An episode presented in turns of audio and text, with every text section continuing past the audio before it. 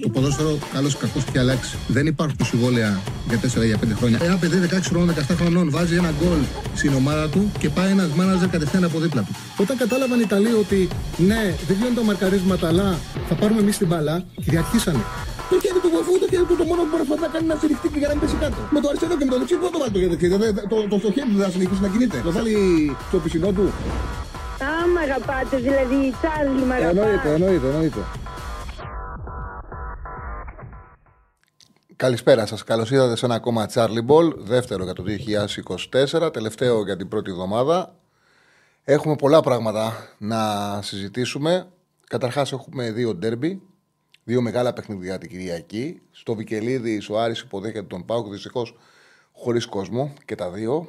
Όλα τα παιχνίδια χωρίς κόσμο δυστυχώς. Πάμε σε, μια, έτσι, σε ένα μήνα γεμάτο μεγάλα παιχνίδια που θα είναι σε άδεια γήπεδα και είναι κάτι το οποίο είναι δυσάρεστο, είναι κρύο. Σε κάθε περίπτωση, τουλάχιστον έχουμε ποδόσφαιρο, έχουμε και καλό πρωτάθλημα, έχουμε και ανταγωνιστικά παιχνίδια έχουμε. Θα έχουν τα μάτσα ενδιαφέρον μέσα σε, μια, σε ένα κρύο περιβάλλον. Λοιπόν, ο Άρης υποδέχεται τον ΠΑΟΚ. Ο Άρης που προέρχεται από μια πάρα πολύ σκληρή ήττα με ανατροπή από μηδέν δύο σε τρία δύο. Ο Άρης όπου έχει χάσει την, το, μεντάλι, το μενταλιτέ του με τον Μάτζιο, δηλαδή που είναι σκληρή άμυνα, η καλή αμυντική λειτουργία. Ε, δεν κατάφερε να κρατήσει το προβάδισμα με την Λαμία στο τελευταίο μάτς του είκοσι τρία. Ισοφαρίστηκε στο τέλος με δύο δύο. Παρότι είχε χάσει πάρα πολλές ευκαιρίες και άξιζε να κερδίσει. Ε, το πιο σκληρό βέβαια ήταν αυτό που συνέβη στην Τρίπολη, κέρδιζε δύο μηδέν. Είχε με τον Ζαμόρα δύο καλές φάσεις για να κάνει και το μηδέν τρία. Και το μάτς γύρισε και το χάσε ολόκληρο, το χάσε τρία δύο και το χάσε και εύκολα. Μα σκεφτεί κανείς τι φάση είχε ο Αστέρας ε, στο παιχνίδι. Πολύ κρύο το μάτς και ε, πραγματικά μεγάλη αλλαγή που θα χρειαστεί να κάνει ο Άρης ώστε να δείξει το πρόσωπο που δείχνει με το Μάτζιο στα ντέρμπι και να είναι ανταγωνιστικός. Πάνω κάτω ξέρουμε θα περιμένουμε σε αυτό το παιχνίδι. Ο ΠΑΟΚ που είναι φορμαρισμένος είναι στην πρώτη θέση και είναι ένα μάτς που τον δυσκολεύει πάντα και αν το πάρει. Αν κερδίσει και αυτό το παιχνίδι, θεωρώ ότι θα δείξει σε όλους, θα φωνάξει σε όλους ότι είναι το πρώτο φαβορί για το πρωτάθλημα. Αν δεν κερδίσει, αν δεν κερδίσει τον Άρη, το πιο πιθανό είναι να χάσει και την πρώτη θέση για αυτή την αγωνιστική, καθώς ο Παναθηναϊκός έχει τη δυνατότητα να κερδίσει τον Πανετολικό και να τον προσπεράσει. Και είναι και το ντέρμπι, βέβαια, το Ολυμπιακός ΑΕΚ, το οποίο μοιάζει σαν τεράστια ευκαιρία, σαν τελευταία ευκαιρία για τον Καρβαλιάλ για να αντιδράσει η ομάδα του. Ο ίδιος έκανε δηλώσεις. Και είπε να δούμε τι αίμα κυλά στους φλέβες των παιχτών.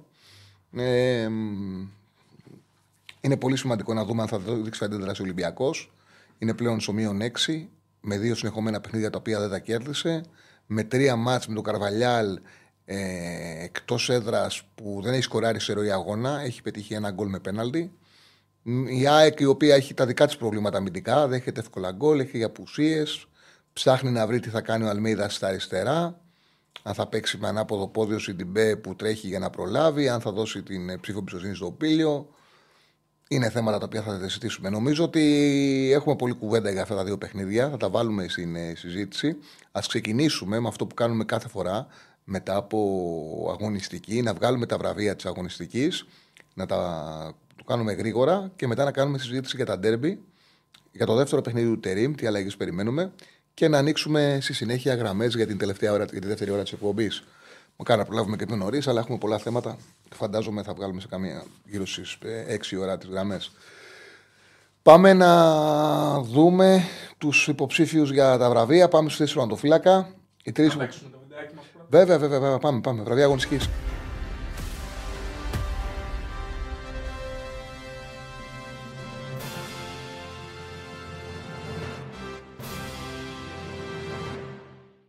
Λοιπόν, υποψήφοι για θέση τερματοφύλακα είναι ο Κοσέλεφ της Λαμίας, ο οποίος όποτε χρειάστηκε μέχρι το πενήντα πενήντα πέντε είχε πολύ καλές επεμβάσεις, είχε σωστές αποφάσεις. Ακόμα και στο πέναλτι που πήγε στο δοκάρι έπεσε σωστά. Ο Πασχαλάκης του Ολυμπιακού που σε ένα μεγάλο, για ένα μεγάλο βαθμό κράτησε το παιχνίδι στο ένα μηδέν, δηλαδή είχε καλές στιγμές η Λαμία για να βάλει και δεύτερο τέρμα. Και ο Στάνκοβιτς της ΑΕΚ, που έκανε δύο υπέροχες αποκρούσεις που τους είχε μεγάλη αναγκαία για να κρατήσει το ένα μηδέν. Δεν ξέρει κανένα τι θα συνέβαιναν. Στη διπλή ευκαιρία που χάσε ο Βόλος ε, έβρισκε την ισοφάριση και χρειαζόταν, νομίζω η ΑΕΚ χρειαζόταν ε, μια καλή εμφάνιση του Στάνκοβιτς για να νιώσει ηρεμία, γιατί ταλαιπωρήθηκε πάρα πολύ από τον ε, Αθανασιάδη. Πραγματικά ταλαιπωρήθηκε πάρα πολύ από τον Αθανασιάδη. Ε, νομίζω ότι ο καλύτερος μουφλέκας της αγωνιστικής και την καλύτερη απόκριση της αγωνιστικής την έκανε ο Στάνκοβιτς κεφαλιά, που βγάλε λίγο πριν περάσει μπάρα τα, από τα δίχτυα πάνω στη γραμμή. Ε, ο Στάνκοβιτς ήταν ο καλύτερος μουφλέκας ε, ο Στάνκοβιτς ήταν ο καλύτερος μουφλέκας της αγωνιστικής. Στάνκοβιτς κατά τα δοκάρια. Βασικός. Πάμε στη θέση του δεξιού μπακ. Υποψήφοι είναι ο Σιμών της, Λα... της Λαμίας που, κράτησε, που κλείδωσε την πλευρά στο παιχνίδι με τον Ολυμπιακό. Ε, είχε μια πάρα πολύ καλή απόδοση από την δεξιά πλευρά. Ο Σάστρε του ΠΑΟΚ, σε ένα παιχνίδι που ο ΠΑΟΚ κυριάρχησε τον, με τον Όφη. Νομίζω ότι γενικά η είσοδος του, ε, του Σάστρε έχει βοηθήσει πάρα πολύ, μα πάρα πολύ τον ΠΑΟΚ. Βρήκε ισορροπία σε έναν χώρο που αντιμετώπιζε πολλά προβλήματα με τον Κεζιόρα. Από τη στιγμή που μπήκε ε, ο Σάστρε στα δεξιά, ο ΠΑΟΚ ένιωσε σιγουριά. Έχει επιθετικότητα και από την συγκεκριμένη πλευρά, καλύτερη αμυντική λειτουργία, γιατί όταν επιτίθεσαι, όταν επιτίθεσαι ε, μπορείς να παίζεις και καλύτερη άμυνα, να έχεις τον έλεγχο. Και ο Λιάβας του Πανατολικού, βέβαια τη διαφορά την έχει κάνει ο Τορεχόν από τα αριστερά, αλλά έχει δημιουργήσει το πρώτο γκολ. Ήταν καλός, ο Πανατολικός είχε καλά, καλό παιχνίδι και από τις δύο πτέρυγες. Αυτοί είναι οι τρεις υποψήφοι. Νομίζω ότι ο Σιμών είχε ισορροπία αμυντικά και επιθετικά, πέτυχε μεγάλη νίκη η Λαμία. Ήταν πολύ καλός στα δεξιά ο Σιμών και θεωρώ ότι πρέπει να πάρει τη θέση του βασικού στα δεξιά. Ο Σιμών της, ε, της Λαμίας. Βασικό δεξιμπάκ, δεξιμπάκ είναι καλύτερο δεξιμπάκ για την αγωνιστική, ο Σιμών. Στα αριστερά, υποψήφοι είναι ο Αμαράλ της Λαμίας, ο Μπάμπα του ΠΑΟΚ που κάνει ακόμα ένα σπουδαίο παιχνίδι, αλλά δεν νομίζω ότι χωρά συζήτηση. Ο Τορεχόν έπαιξε back-half σε ένα τρία πέντε δύο. Πήρε όλη την αριστερή πλευρά και έκανε χατρίκ. Δεν γίνεται να μην είναι ο βασικός αριστερός μπακ της ε, αγωνιστικής. Πάμε στους τέσσερις στόπερ, όπου οι υποψήφοι είναι ο Τζανετόπουλος της Λαμίας, που έπαιξε πολύ καλά στο αμυντικό κομμάτι και μαζί με τον ε, ε, κομέ, ε, Κομέζο κατάφεραν και σταμάτησαν ε, και το Γιώβετ στο πρώτο ημίχρονο, αλλά και το Ναβάρο στο δεύτερο. Ε, ο Τζανετόπουλος είναι ο ένας. Ο Μιχαηλίδης του ΠΑΟΚ που έχει πάρει συνεχόμενα βατά παιχνίδια, αλλά τα έχει πάει υπέροχα και ίσως να παίξει μαζί με το Κουλιουράκι βασικό αμυντικό δίδυμο ο Βικελίδης, δηλαδή να του δώσει τη δυνατότητα ο Λουτσέσκου να δοκιμαστεί και σε ένα πιο δύσκολο παιχνίδι και να πάει με δίδυμο στόπερ δύο Έλληνες. Ο Αράο του Παναθηναϊκού, ο οποίος είναι ο κύριος λόγος που κράτησε ο Παναθηναϊκός στο μηδέν, σε ένα παιχνίδι που ρίσκαρε. Έχει την ε, τρομερή επέμβαση στο τέλος που κάνει ένα τάκλιν σωτήριο πριν έρθει η εκτέλεση από παίκτη του ΠΑΣ. Έχει πολύ καλές αμυντικές επεμβάσεις. Ε, ο Αράο στο κέντρο της άμυνας και ο Κάλεντς με την ταχύτητά του νομίζω ότι είναι μόνιμα στους ε, καλύτερους παίκτες, στους καλύτερους στόπερ της ε, κάθε αγωνιστικής. Συνδυάζει ταχύτητα και ηγετική παρουσία. Νομίζω ότι το καλύτερο δίδυμο της αγωνιστικής είναι ο Τζανετόπουλος με τον Αράο. Αυτό θα είναι το δίδυμο στόπερ. Και οι δύο ήταν πολύ σημαντικοί στα παιχνίδια ε, ώστε να κρατήσουν το μηδέν οι ομάδες τους. Πάμε στη θέση έξι, όπου οι τρεις υποψήφοι είναι ο Μουνάφο του Αστέρα. Έκανε και το τρία δύο μετά από κλέψιμο, έσπαξε την μπάλα σε κενό τέρμα, αλλά έχει γενικά ένα πολύ γεμάτο παιχνίδι με πάρα πολλά κλεψίματα. Βοήθησε πολύ ο έμπειρος ε, αμυντικός Κάφη να αλλάξει το παιχνίδι. Ο Τζανδάρης της Λαμίας, που έχω πολλά χρόνια να τον δω τόσο καλός, τον είδα στο παιχνίδι με τον ε, Ολυμπιακό. Ήταν καλός και με τον Παναθηναϊκό, αλλά νομίζω ότι ήταν το καλύτερο του παιχνίδι. Κυριάρχησε στο κέντρο. Και ο Κούεν του Ατρωμίτου, που και αυτός σκόραρε σε κενοτέρμα. Το Σιμάντσης τον έβαλα οκτώ, γιατί δεν είχα πολλά οχτάρια. Ε, γι' αυτό έβαλα οκτώ τον Σιμάνσκι, που παίξει Σιμάνσκι που Πινέδα. Κανονικά ήταν σε έξι, αλλά ε, δεν είχε οχτάρια η αγωνιστική να κάνουν τη διαφορά και έβαλα το Σιμάνσκι στο οκτώ. Οπότε γι' αυτό το λόγο δεν υπάρχει ο Σιμάνσκι στην τριάδα και για να έχω και μια δίκαιη εντεκάδα. Ο Μουνάφο ήταν το καλύτερο εξάρι. Ξεκάθαρα. Το καλύτερο εξάρι ήταν ο Μουνάφο. Γιατί γελάει ο κόσμος, ρε φίλε? Γιατί γελάει ο κόσμος? Σου απάντησα κανονικά για το Σιμάνσκι, με ρώτησε, σου απάντησα. Το Σιμάνσκι τον έβαλα στο οκτώ. Γιατί έπρεπε να βγει καλή εντεκάδα. Στη θέση οκτώ υποψήφοι ήταν ο Βιλένα, ο οποίος πέτυχε ένα πολύ ωραίο γκολ, πραγματικά πολύ ωραίο γκολ, αλλά συνολικά καλός δεν ήταν. Καλό, ωραίο γκολ έβαλε. Βελτιωμένος ήταν, ασφάλεια στο κέντρο δεν έδινε και αποστάσεις πάλι άφηνε. Ο Σιμάνσκι θα παίξει ε, στη θέση, τον έβαλε σε οκτώ, έδωσε πάρα πολύ ωραία πάσα, έκανε ένα πολύ καλό παιχνίδι και ε, ήταν καλός για πενήντα τρία λεπτά ο Ζαμόρα του Άρη. Έκανε δύο πολύ μεγάλες ευκαιρίες για να πετύχει και δεύτερο τέρμα και να κάνει το μηδέν τρία, τις έχασε. Ο Μάτζιος τον έβγαλε στο πενήντα τρία, θεωρώ ότι θέλει να κάνει πιο σκληρή την ομάδα του, δεν του βγήκε. Αν ε, συνέχιζε την καλή εικόνα ο Άρης και κέρδιζε, μπορεί να βγαίνει και εμ βι πι.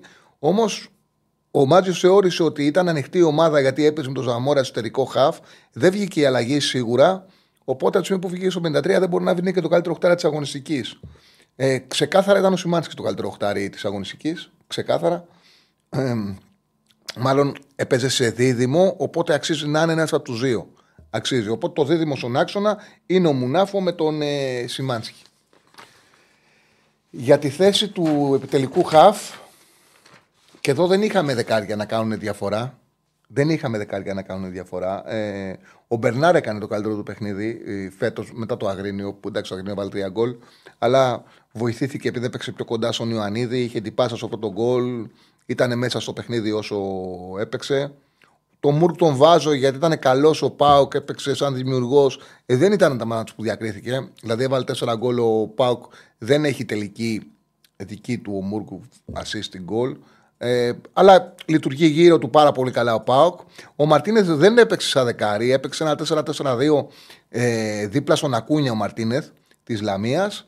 Αλλά ήταν ε, εκεί, βοήθησε να κρατάει μπάλα η Λαμία, να κρατάει τα στόπερ χαμηλά. Ήταν, ε, είχε μια διαρκή συμμετοχή, για κάποια στιγμή αλλαγή για ξεκούρα, να ξεκουραστεί.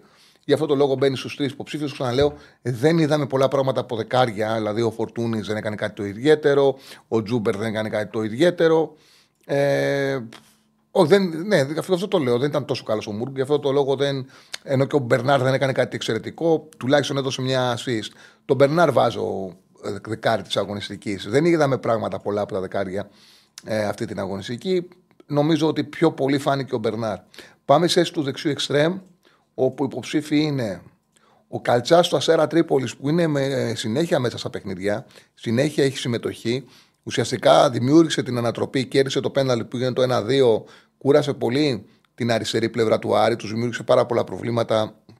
Ήταν συνέχεια μέσα στις φάσεις ο Καλτσάς. Ε, του λείπει τον γκολ, μόνιμα του λείπει τον γκολ, αλλά ήταν πολύ δραστηριός.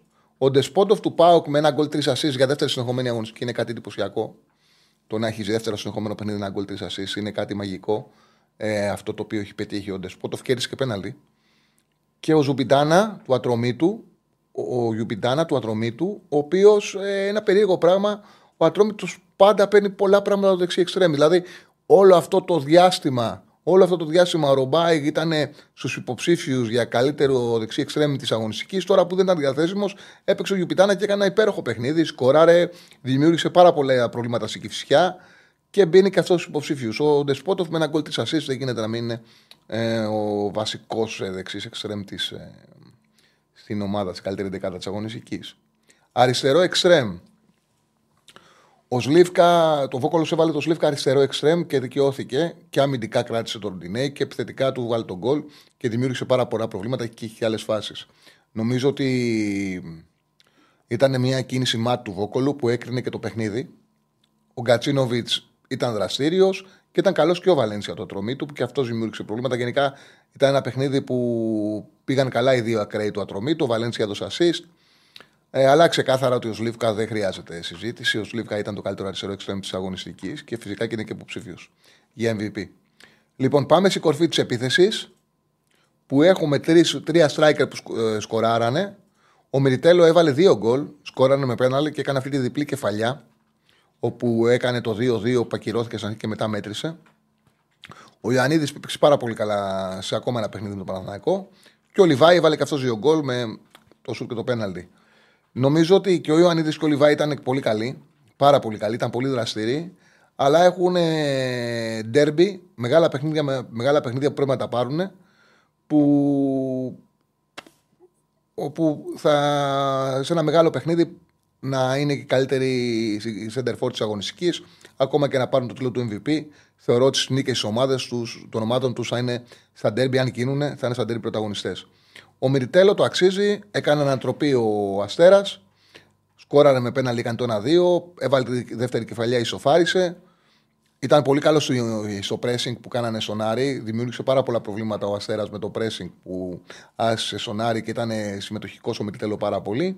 Νομίζω ο Μιρτέλο είναι στην κορφή της επίθεσης. Πάμε να δείξουμε την καλύτερη δεκάδα της αγωνιστικής. Με μοιρασμένους παίκτες, ο Στάνκοβιτς τερματοφύλακας και ο Σιμάνσκι είναι δύο παίκτες της ΑΕΚ. Ο Σιμών στη Λαμία και ο Σλίφκα έχει δύο παίκτες στη Λαμία. Ο Αράο και ο Μπερνάρ έχει δύο παίκτες στον Παναθηναϊκός. Όχι, η Λαμία έχει και τον Τζανετόπουλο, έχει τρεις παίκτες. Δίκαιο. Έχει τρεις παίκτες. Αράο, Τζανετόπουλος στο κέντρο της άμυνας.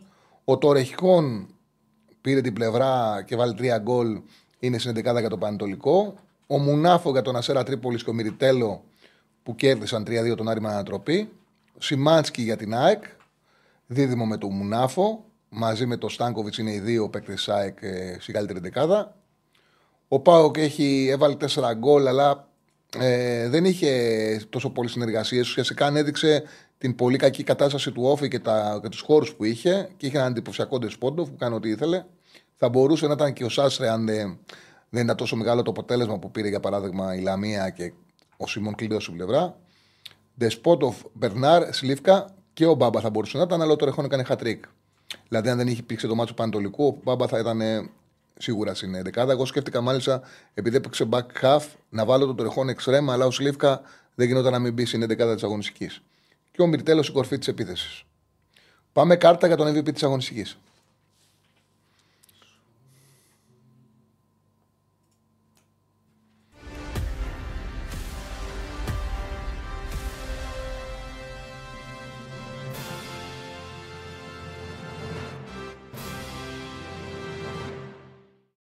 Ο Ολυμπιακός έχει, έχει παίκτη πιο κάτω. Λοιπόν, εμ βι πι της αγωνιστικής υποψήφιοι είναι σίγουρα ο Σλίφκα. Στην ε, μεγάλη, στη μεγάλη νίκη της Λαμίας ήταν ο καθοριστικός παίκτης. Ήταν ο καθοριστικός παίκτης στη μεγάλη νίκη της Λαμίας. Το ξανάπα κόλπο του Βόκολου, να τον βγάλει από τα χάφ, να τον βάλει αριστερά. Θεώρησε ότι θα κλειδώσει το Ροντινέ και το έκανε και αμυντικά και επιθετικά. Το Ρεχόν έκανε χατρίκ και εδώ έχουμε το περίεργο. Όταν είδα ότι ο Ντεσπότοφ έκανε ένα γκολ τρεις ασίστ και επειδή θυμόμουν και το φίλο του Κώστα που λέγει ότι δεν τον έβαλε, έβαλε ένα γκολ και τρεις ασίστ με την Κυφσιά και δεν τον έβαλε εμ βι πι. Και ναι, και εγώ ήμουνα μεταξύ Γερεμέγεφ, Ντεσπότοφ. Είχα γράψει Ντεσπότοφ, το σκεφτόμουν να τον έσω, έβαλα Γερεμέγεφ γιατί ήταν πιο μεγάλη νίκη του Παναθηναϊκού. Τότε γνωρίζοντας το ρεπορτάζ, θεωρούσα ότι αυτό τα γκολ κράτησαν τον Γιοβάνοβιτς. Τελικά αποδείχτηκε ότι αυτά τα γκολ διώξαν τον Γιοβάνοβιτς. Σε κάθε περίπτωση. Ήταν ο άνθρωπος αγωνιστικής της προηγούμενης. Λέω, έβαλε ένα γκολ της ασίστ, τώρα θα είναι τώρα. Back half και έκανε χατρίκ. Back half και έκανε χατρίκ ο Τορεχόν. Και χάρισε νίκη τρία δύο στην ομάδα του. Δεν γίνεται να μην είναι. Ο Ντεσπότοφ τώρα, θα, με τον που μένει τραυματίας ο Ζίβκοβιτς, θα παίξει σίγουρα εντεκάδα σε ντέρμπι. Ο Πάοκ είναι καλά, θα κερδίσει την ντέρμπι. Είναι δεύτερη συνεχόμενη φορά υποψήφιος του εμ βι πι. Δεύτερη συνεχόμενη φορά. Το χάνει στο νήμα, αλλά είναι καλά. Αν το πάμε συνολικά, το τελευταίο διάστημα είναι ο εμ βι πι των τελευταίων αγωνιστικών. Ε, κάποια στιγμή θα του δώσω και εγώ τον τίτλο, άμα συνεχίζει έτσι. Το Ρεχόν εμ βι πι της αγωνιστικής και νομίζω ότι είναι και δίκαιο. Χατρίκ έκανε. Το Ρεχόν.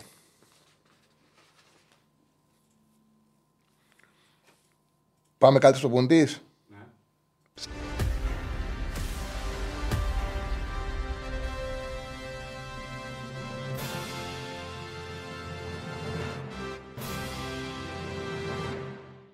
Ναι, έχουμε πολλούς που θα μπορούσαν να ήταν υποψήφοι. Πάντα βλέποντας την εικόνα, ασφαλώς πάντα ε, ο Λουτσέσκου θα πρέπει να είναι μόνιμα υποψήφιος, ίσως και να του δίνουμε και κάθε αγωνιστική τον τίτλο. Τον έχει πάρει, τον έχει πάρει, θα τον ξαναπάρει. Εντάξει, η νίκη με τον Όφη σημαντική είναι να βάζει από τέσσερα γκολ σε κάθε παιχνίδι. Είχε και δύο χαμένα πέναλτι, τον βοήθησε και ο Όφη. Υπήρξαν σημαντικές νίκες. Που κάνανε τρεις προπονητές που έχουν βελτιώσει πολύ τις ομάδες τους. Ξεκάθαρο ο Ήλιτς αυτό που κάνει είναι απίστευτο. Ε... Μα είπα, λέει ο φίλος, πες τουλάχιστον ποιος είναι ο εμ βι πι των τελευταίων δύο αγωνιστικών να ικανοποιηθούμε. Δεν είναι μόνο των τελευταίων δύο αγωνιστικών, είναι ενός, ενός γκρουπ αγώνων. Είναι ξεκάθαρα ο εμ βι πι ο Ντεσπόντοφ. Λοιπόν, καλύτερος προπονητής. Ο Ήλιτς στο ατρομή του έχει τέσσερα τέσσερα μηδέν ρεκόρ. Ε, σπουδαίο αίτητο. Τη βελτίωσε την ομάδα πάρα πολύ. Την έχει βάλει σε μια διαδικασία εξάδας, ε, βγάζει πρωταγωνιστές, βγάζει ωραίο ποδόσφαιρο. Πραγματικά είναι σπουδαία δουλειά του. Ο Βόκολος έκανε τη μεγαλύτερη νίκη της αγωνιστικής. Τη μεγαλύτερη νίκη της αγωνιστικής και θεωρώ ότι τελείωσε και τη συζήτηση για τη σωτηρία με αυτό το αποτέλεσμα, γιατί είχε ένα διάστημα που δεν είχε κερδίσει. Νομίζω ήταν πέντε μάτς που δεν είχε κερδίσει η Λαμία. Είχε βέβαια την ισοπαλία με τον Άρη. Έχανε έδαφος, όμως με αυτή τη νίκη έδειξε ότι την ομάδα που δεν υπάρχει περίπτωση να κοιτάξει πίσω. Αυτό που θα δούμε είναι αν θα καταφέρει να το πάει μέχρι τέλος και να διεκδικήσει την εξάδα. Αυτή τη στιγμή είναι στο μείον τρία από, από την έκτη θέση που είναι ο Αστέρας ε, Τρίπολης. Δεν υπάρχει πλέον συζήτηση για χαμηλά. Έχει δώδεκα πόντους διαφορά. Έχει εννιά πόντους διαφορά από την Κηφισιά και πολύ καλύτερη ομάδα. Λοιπόν, Βόκολος έκανε την νίκη της αγωνιστικής και έκανε μάτ στον Καρβαλιάλ που δεν διάβασε καθόλου τη Λαμία. Και ο Πετράκης του Πανατολικού που. Ο Πανατολικός μέχρι να αναλάβει ο Πετράκης ήταν το μεγάλο φαβορί για υποβιβασμό. Με τα αποτελέσματα που έχει φέρει και την βελτίωση που έχει φέρει, είναι στο συν τρία από, τον, από την Κηφισιά και στο συν πέντε από τον ε, ΠΑΣ. Μεγάλη βελτίωση. Νομίζω όμως τον τίτλο του καλύτερου προπονητή τον αξίζει ο Βόκολος. Ήτανε, έκανε πολύ καλό κοουτσάρισμα, ήταν πολύ καλά διαβασμένος, πέτυχε την νίκη της αγωνιστικής. Του αξίζει και διαχρονικά με τη δουλειά που είχε κάνει. Είχε πάρει την ομάδα πέρσι, θυμίζω, την είχε πάρει πεσμένη. Ε, μια ομάδα που τα τελευταία δύο χρόνια δεν σκόραρε με τίποτα. Είχε σκόραρε ε, απίστευτα χαμηλά νούμερα. Ε, ήταν ε, να βάζει μηδέν κόμμα τρία, μηδέν κόμμα είκοσι οκτώ, μηδέν κόμμα είκοσι εννιά γκολ ένα παιχνίδι. Μιλάμε για άθλια νούμερα και όλα αυτά τα βελτίωσε πάρα πολύ ο Βόκολος και του αξίζει και συνολικά, αλλά σίγουρα και αυτή την αγωνιστική. Καλύτερος ο προπονητής αγωνιστικής Λεωνίδας Βόκολος. Και πάμε στο Χρυσό Βατόμουρο.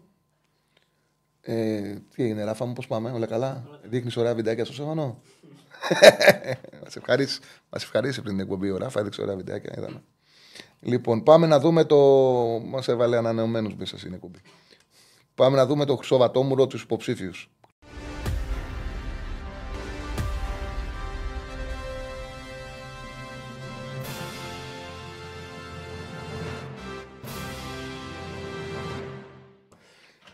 Υποψήφοι. Λοιπόν, υποψήφοι είναι ο Καμαρά για τη συνολική του εικόνα, αλλά και για την φάση που του γυρνάει την μπάλα ο Μασούρας στο πενήντα τρία. Είναι η τελευταία ευκαιρία του Ολυμπιακού που μπαίνει από δεξιά ο Μασούρας και του γυρνάει την μπάλα. Έχει πίσω το Φορτούνι και αυτός κάνει κάτι περίεργο. Την ακουμπάει, την δεν την ακουμπάει. Και κάνει μια επιλογή, σαν να μην υπήρχε επιλογή. Είχε ένα χτύπημα σε ένα άδειο τέρμα με ένα παίκτη μπροστά του μόνο. Ε, μπορούσε να άμα πλάσαρε, το πιο πιθανό ήταν ή να ανάγκαζε τον αντίπαλο αμυντικό να τη διώξει πάνω από τη γραμμή, να τη στείλει την μπάλα στα δίχτυα. Και έκανε κάτι περίεργο, ακόμα και να μην έβρισκε την μπάλα, θα το βάζει ο Φορτούνης. Και έκανε κάτι περίεργο, χάθηκε τον γκολ, αλλά είχε μια συνολικά πολύ κακή εικόνα ο Καμαρά. Πολύ κακή εικόνα ο Καμαρά. Χτες έκανε κάτι δηλώσεις που μετά υποτίθεται τις πήρε πίσω, δεν ξέρω τώρα, τις φαντάστηκε ο Γάλλος δημοσιογράφος. Δεν ξέρω, δεν είναι καλό φεγγάρι για τον Καμαρά. Θα δούμε τι θα γίνει. Τελειώνει το συμβόλαιο το καλοκαίρι. Από ό,τι φαίνεται ο ίδιος δεν θέλει να υπογράψει, παρότι μετά εμφάνισε φωτογραφία που φύλαγε το σήμα. Λοιπόν, σαν στιγμή, σαν φάση, άμα δώσουμε το βατόμουρο για την φάση, είναι του Ρεγγύης. Δεν χάνεται αυτό που έχασε, ρε παιδί μου. Δηλαδή είναι από τα γκολ που σε εκνευρίζει να το χάνει η παίκτης, γιατί λες παίζεις μπάλα όλη μέρα. Πού να σου δώσουμε την μπάλα, κύριε Ρεγγύης, για να το κάνεις γκολ. Πού πρέπει να σε δώσει ο συμπαίκτης σου την μπάλα για να τη στείλεις στην μπάλα στα δίκτυα. Ήταν εντελώς μόνος του, εντελώς, στη μικρή περιοχή, από δύσκολη γωνία να αστοχίσει και το χάσε. Ε, συνολικά όμως ο Ρεγγύης έκανε καλό μάτς. Παρότι ο Ρεγγύης είχε, ε, παρότι ο Ρεγγύης είχε την χειρότερη στιγμή, ίσως, ίσως μια από τις χειρότερες στιγμές του αθλήματος, έκανε καλό μάτς συνολικά. Ήταν καλός ο Ρεγγύης, έδωσε και assist. Ήταν πολύ δρασύριος, πέρναγε τον παίκτη του πολλές φορές, δημιούργησε προβλήματα στον, ε, στον Άρη, έκλεψε μπάλες. Ο, οπότε δεν του δίνω το βατόμυρο, παρότι είχε την ε, στιγμή του βατόμουρου, δεν του δίνω γιατί είχε καλή εικόνα συνολικά. Και είναι και ο Πέπε Μέλ, ο οποίος πήγε στην πιο φορμαρισμένη ομάδα της Τούμπα, λες και δεν έχει δει τον ΠΑΟΚ, λες και δεν έχει δει τον τρόπο που μεταφέρουν την μπάλα οι παίκτες του ΠΑΟΚ. Και σας ξαναλέω, ο ΠΑΟΚ έβαλε τέσσερα γκολ, είχε δύο πέναλτι, είχε ρεκόρ σε επιθετικά έξι γκολ, χωρίς να έχει τις συνεργασίες στο προηγούμενο μάτς. Ο Πέπε Μελ κατέβασε τον Όφι, μπορούσε να φάει και επτά και οκτώ γκολ, να γράψει πραγματική ιστορία. Ε, είναι, εγώ το φοβάμαι τον Όφι. Ε, εντάξει, έχει καλούς παίκτες, είναι στο συν τέσσερα. Υπάρχουν οι χειρότερες Κηφισιά και ο ΠΑΣ, αλλά είχε μια έτσι εύκολη, θα είχε μια εύκολη διαδρομή. Πραγματικά μια εύκολη διαδρομή. Ε, λέει ο φίλος respect το βι εμ ελ, βαρεθήκαμε το ταμπούρι. Ναι, οκ, okay, αλλά άμα τρως έξι και επτά γκολ δεν είναι, δεν είναι ωραίο. Όπως επίσης έπαιξε ένα Αστέρα Τρίπολης και έχασες μηδέν δύο. Κοιτάξτε, ο βι εμ ελ θα είναι ένας προπονητής που έχει δουλέψει σε ψηλό επίπεδο και είναι ωραίο κάποιος προπονητής να διδάσκει επιθετικό ποδόσφαιρο. Είναι ωραίο. Όμως ε, αυτή η επιλογή θεωρώ ότι πρέπει να γίνει το καλοκαίρι. Ε, Πραγματικά έπρεπε να αυτός ο προπονητής να έρθει το καλοκαίρι να διδάξει αυτό το ποδόσφαιρο, να διδάξει πρέσβη ψηλά, να διδάξει ένα χτίσιμο ποδοσφαίρου από χαμηλά, μεγαλύτερη επιθετικότητα και να είναι έτοιμη η ομάδα να το παίξει. Νομίζω ότι αυτή τη στιγμή δημιουργεί θέμα στον Όφη. Τέλος πάντων, συνολικά το παίρνει ο Καμαρά για τη συνολική του εικόνα. Και για τη φάση που δεν είναι τόσο ακραία στου Ρεγγύς, αλλά είναι μεγάλη ευκαιρία. Είναι ακραία ευκαιρία. Ε, και απίστευτα κακή αντίδραση, αλλά για τη συνολική του εικόνα στο παιχνίδι και ουσιαστικά το δίνουμε στον Καμαρά γιατί πρέπει να το πάρει και ένας πρόσωπος του Ολυμπιακού για αυτό που παρουσίασε η ομάδα συνολικά στην ε, Λαμία. Πατόμουρο Καμαρά και κλείσαμε. Ωραία, λοιπόν, τα δώσαμε και τα βραβεία μας και τώρα πάμε να, να μιλήσουμε για τα ντέρμπι. Έχουμε Άρης, ε, πάμε να αξίζουμε τον ντέρμπι Θεσσαλονίκη. Άρης ΠΑΟΚ, ένα παιχνίδι που το περιμένουμε με πάρα πολύ μεγάλο ενδιαφέρον. Το περιμένουμε με μεγάλο ενδιαφέρον καθώς ε, ο ΠΑΟΚ είναι στην πρώτη θέση.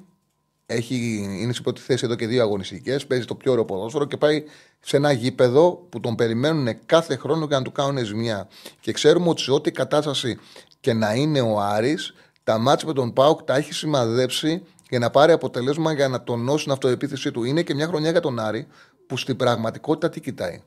Κοιτάει να πάρει την πρόκληση με την ΑΕΚ που είναι τα παιχνίδια της χρονιάς για εκείνον. Είναι η μοναδικός, ο μοναδικός τρόπος να διεκδικήσει τίτλο. Και αν καταφέρει να πάρει την πρόκληση. Καλά, εκεί θα γίνει ένας χαμός ο πρωτάθλημα. Αν πάρει την πρόκληση ο Άρης. Δεν ξέρω αν το έχετε καταλάβει. Αν πάρει την πρόκληση ο Άρης, ο τέταρτος. Το πιο πιθανό είναι, αν πάρει, δηλαδή, προχωρήσει και πάρει το κύπελο Άρης, είναι πιθανό ο τέταρτος να μην βγει η Ευρώπη. Δηλαδή, αν περάσει την ΑΕΚ, αν περάσει την ΑΕΚ, λέμε στο σενάριο, περάσει την ΑΕΚ ο Άρης. Θα τρέχουμε ένα πρωτάθλημα που θα φοβούνται οι ομάδες ότι αν ο τελευταίος από τους, από τους διεκδικητές θα μείνει εκτός Ευρώπης. Εντάξει, αυτό είναι ένα σενάριο, αν περάσει ο Άρης την ΑΕΚ. Okay. Αυτό είναι το μεγαλύτερο παιχνίδι. Αυτό είναι το μεγαλύτερα παιχνίδια είναι για τον Άρη με την ΑΕΚ.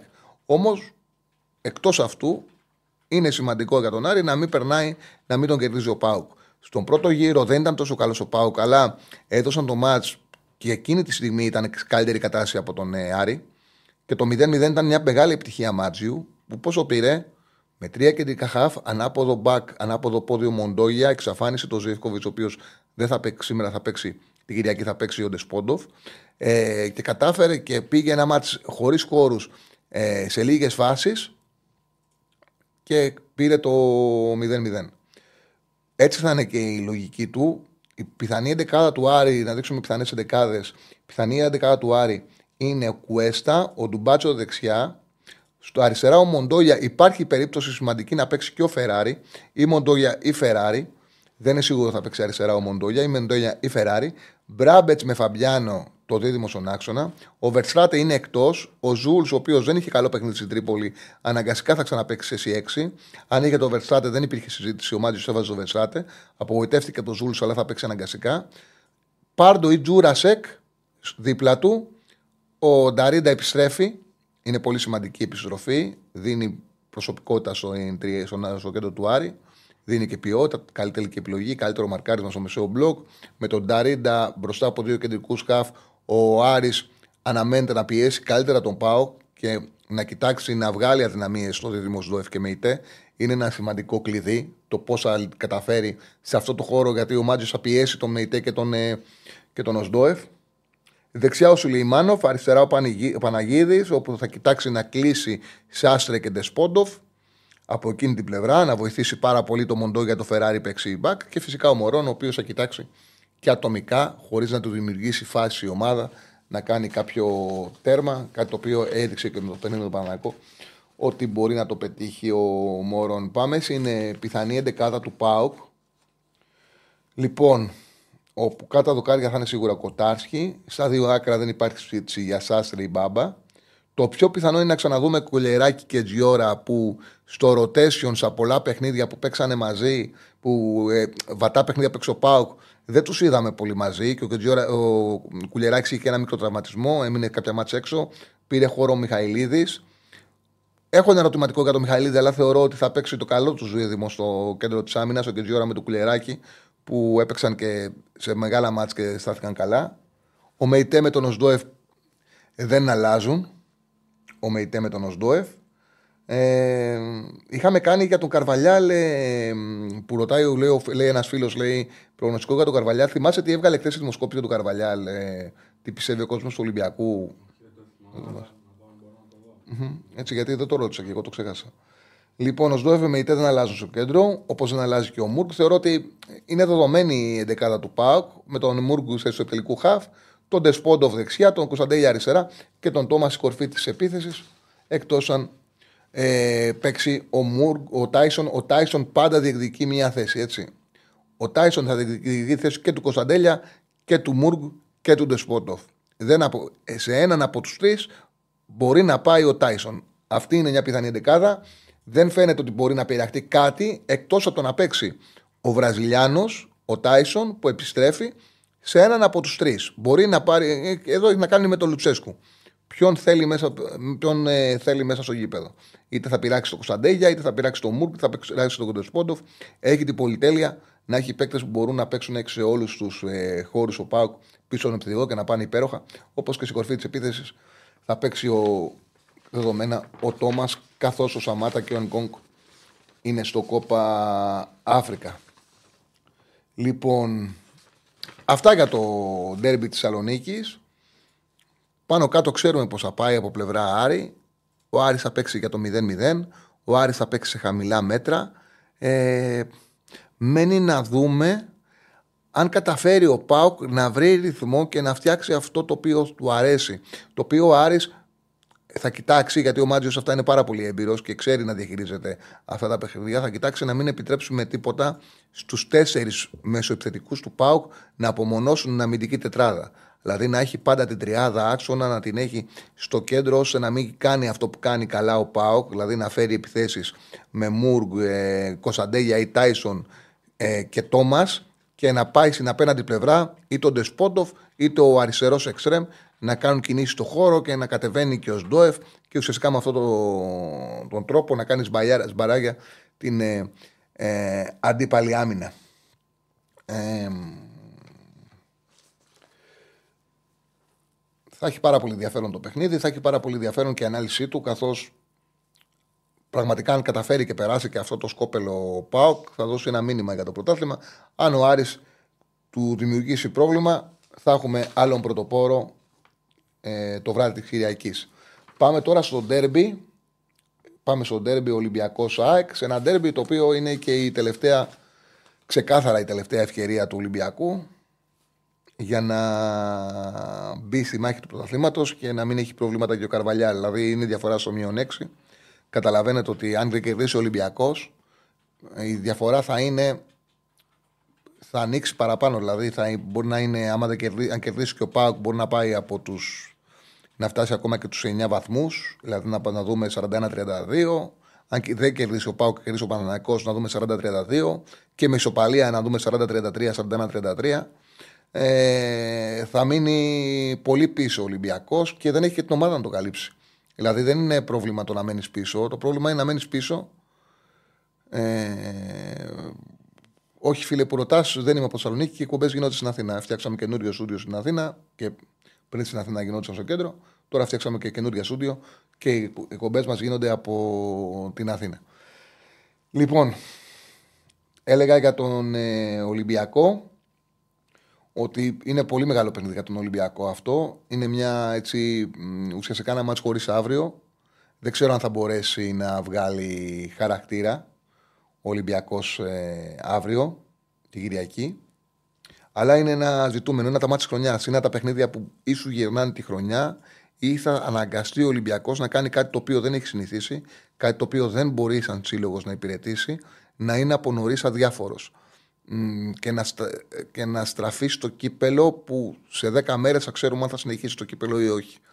Ε, δεν μπορώ να φανταστώ πώς θα είναι η επόμενη μέρα για τον Ολυμπιακό αν αποκλειστεί από το κύπελο και δεν κερδίσει την Κυριακή. Βέβαια, κανένας δεν μπορεί να αποκλείσει ή να καταφέρει να γυρίσει την κατάσταση ο Ολυμπιακός. Είναι όμως ε, οριακό το παιχνίδι της Κυριακής. Πιθανή εντεκάδα είναι ο Πασκαλάκης, στα δεξιά ο Ροντινέη, στα αριστερά ο Ορτέγκα. Δεν έκανα ένα καλό παιχνίδι στη Λαμία, αλλά δεν έχει και πολλές επιλογές. Ο Ντόι με το Ρέτσο φαίνονται να δένουν σαν κεντρικό αμυντικό δίδυμο με τον ε, Καρβαλιάλ, και η αλήθεια είναι ότι δεν έχουν κακά παιχνίδια μαζί του. Εντάξει, δεν έχει εμπιστοσύνη, δεν είναι δίδυμο εμπιστοσύνης. Αλλά αν κατάφερε κάτι να ψηλοβελτιώσει ο Καρβαλιάλ, είναι την ισορροπία στην άμυνα του σε σχέση με αυτά που βλέπαμε πριν. Έτσι. Μετά από εκεί πέρα, στον άξονα, πολύ γκρίνια έπεσε ο Καμαράκη δικαιολογημένη και για την εικόνα του και για αυτά τα οποία ακολούθησαν. Ήταν κακός. Νομίζω ότι έχει χρησιμοποιηθεί λιγότερο ο Αλεξανδρόπουλος από ό,τι πρέπει από τον Καρβαλιάλ και φαίνεται τα ρεπορτάζ ότι είναι το πιο πιθανό να τον δούμε δίπλα στον Έσε. Και πιστεύω ότι θα βοηθεί ο Ολυμπιακός να παίξει ο Αλεξανδρόπουλος δίπλα στον Έσε. Θα δούμε βέβαια. Μπορεί να πάει και με την ασφάλεια του Καμαρά. Απλά το λέω ότι ήταν κακός η Λαμία. Ή Αλεξανδρόπουλος ή, ή ο Καμαρά θα παίξουν δίπλα στον Έσε. Στα δεξιά ο Ποντένσε. Ο Φορτούνης στα αριστερά να αλλάζει με τον Μασούρα. Τώρα θα παίξει δεκάρι ο Φορτούνης και θα πάει αριστερά ο Μασούρας. Θα κάνει ό,τι έκανε και στη Λαμία. Καθαρός δεύτερος επιθετικός ο Μασούρας. Κάτι το οποίο το βλέπαμε και από τον. Ε, ε, πώς το λένε, από τον Μαρτίνεθ. Και αν είναι να παίζει το ίδιο, δεν καταλαβαίνω και γιατί άλλαξε προπονητή ο Ολυμπιακός. Δηλαδή, υποτίθεται ότι ήρθε ο Καρβαλιάλ για να δείξει και κάτι άλλο. Και τακτικά και ποδοσφαιρικά. Αν να παίζει ακριβώς αυτό που παίζει ο Μαρτίνεθ, δεν καταλαβαίνω και γιατί άλλαξε. Ε, Ναι, και πάνω που το έλεγα έχει έρθει και ένα μήνυμα για να το διαβάσω λίγο. Για να το διαβάσω λίγο. Το... Ανέβα ένα μήνυμα παραπάνω. Ε, αυτά που έκανε και ο Μαρτίνεθ με Φορτού, Εξτρέμ και Μασούρα, δεύτερο φόρ, τα κάνει και ο Καρβαλιάρ. Ναι. Ε, και αυτός και λέγα ότι άμα είναι να κάνει το ίδιο, γιατί άλλαξε προπονητής ο Ολυμπιακός. Άλλαξε για να πάει σε μια διαφορετική ποδοσφαιρική πρόταση, μια διαφορετική φιλοσοφία που θα τον κάνει λίγο πιο σκληρό. Και, αλλά θα του κρατήσει, θα του δώσει και μια επιθετικότητα, θα του δώσει κάτι μπροστά. Δεν έχει συμβεί. Δεν έχει δώσει το παραμικρό επιθετικά. Νομίζω ότι έχει βάλει προβλήματα. Ο Καρβαλιάρ στον Ολυμπιακό δεν έχει αφαιρέσει, έχει προσθέσει. Τέλος πάντων, και ο Ναβάρο φαίνεται να είναι στην κορφή της επίθεσης. Για τον Ναβάρο μιλήσαμε, δείξαμε χθες τα νούμερα του, ε, τα νούμερα καριέρας του. Είδα, είδαμε ότι είναι ένας επιθετικός. Ας τα δείξουμε έτσι, γιατί τον δεν είδε τη νέα εκπομπή, γιατί θα ξεκινήσει το πιο πιθανό είναι την Κυριακή. Και έχει ενδιαφέρον. Είναι ένας ποδοσφαιριστής ο οποίος ε, πέτυχε στην, ε, τα τελευταία δύο χρόνια πέτυχε αρκετά γκολ στην ε, Ζιλβιθέντε. Συνολικά στη Ζιλβιθέντε έχει βάλει τριάντα επτά γκολ και τρία assist. Όπου το πιο ενδιαφέρον για μένα από όλα είναι το ότι το, αυτό το, το στοιχείο που μου έκανε εντύπωση. Πούντος, ο Ναβαρνάτος. Το στοιχείο που μου έκανε εντύπωση είναι ότι πρόκειται για έναν επιθετικό όπου παραχωρεί δύο φάουλ ανά ενενήντα λεπτό, τα νούμερα του είναι φτιαγμένα σε ενενήντα λεπτά και κερδίζει ένα κόμμα τέσσερα. Είναι πάρα πολύ δύσκολο να βρεις έναν επιθετικό που έχει τόσο μεγάλη διαφορά στα φάουλ που δίνει και σε αυτά που κερδίζει, να δίνει τόσο περισσότερα φάουλ στον αντίπαλο από αυτά που κερδίζει. Είναι σπάνιο και δείχνει ότι έπαιζε και σε μια ομάδα που ήθελε από αυτό να πρεσάρει, να, ε, να μαρκάρει τον αντίπαλο. Όπως επίσης μου έκανε αρνητικά εντύπωση το ότι έκανε μισό ενενήντα λεπτό μόνο μόλις δώδεκα κόμμα έξι πάσες. Είναι πάρα πολύ μικρό μικρή συμμετοχή. Ε, είναι πάρα πολύ μικρή συμμετοχή για έναν επιθετικό ο οποίος ε, δεν είναι striker, δεν είναι δύο μέτρα, δεν είναι ενενήντα πέντε να τον έχεις μέσα στην περιοχή για να τελειώνει αυτές τις φάσεις. Είναι ένας επιθετικός ο οποίος ε, έχει χαμηλό κέντρο βάρους και το γεγονός ότι πηγαίνει μόνο μόλις σε δώδεκα κόμμα έξι πάσες το ενενήντα λεπτό είναι κάτι το οποίο μου κάνει εντύπωση. Πάντως στη Λαμία ένα ημίχρονο που παίξε μπορεί να μην πήγε σε τελική. Είδα ένα παίκτη όμως που, που ήταν πολύ μαχητικός.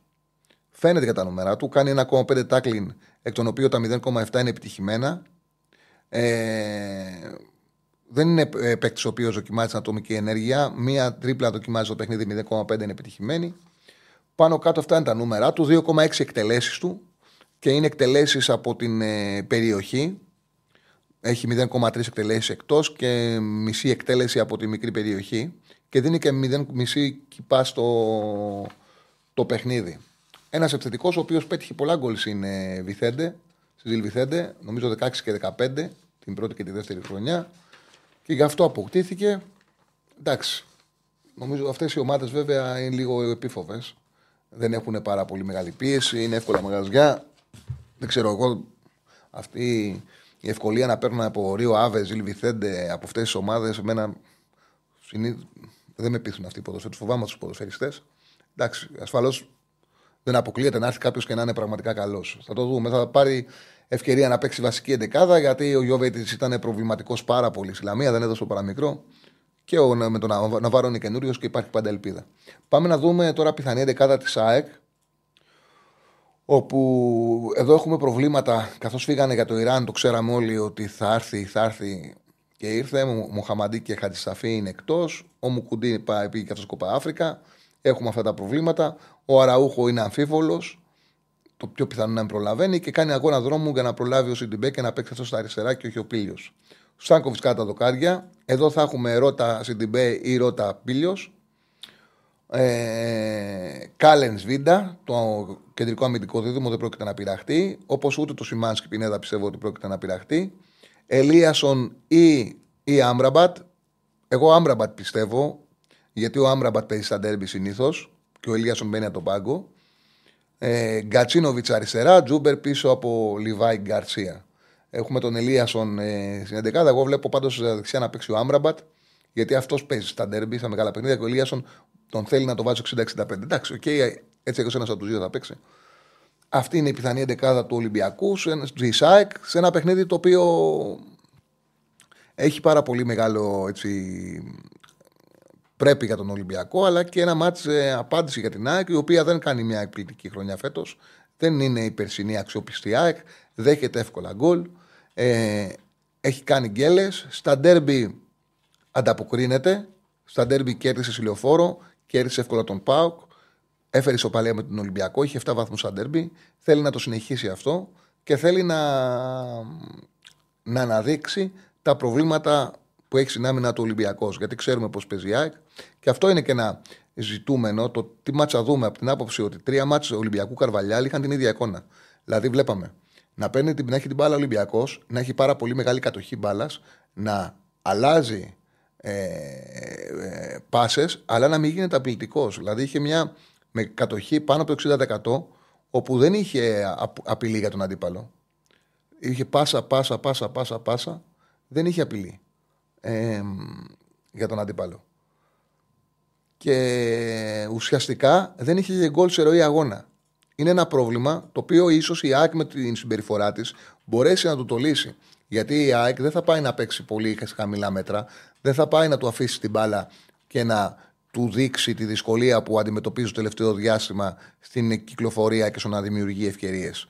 Ε, η ΑΕΚ θα πρεσάρει ψηλά, η ΑΕΚ θα πιέσει, οπότε μπορεί με μια πάσα του Φορτούνη, με μια ατομική ενέργεια του Ποντένσε, με μια κίνηση του Ναβάρο ή του Μασούρα να βρει γκολ στο χώρο, να βρει πιο εύκολα γκολ από ό,τι βρήκε στα προηγούμενα παιχνίδια και να λύσει αυτό το πρόβλημα που έχει τρία μάτς χωρίς γκολ σε ροή παιχνιδιού. Εγώ πιστεύω ότι είναι ένα μάτς που θα δούμε, ένα, θα γίνει ένα πάρα πολύ ωραίο παιχνίδι και θα σκοράρουν και οι δύο ομάδες. Ε, αντίθετα, βλέπω πολύ κλειστό μάτς ο Βικελίδης.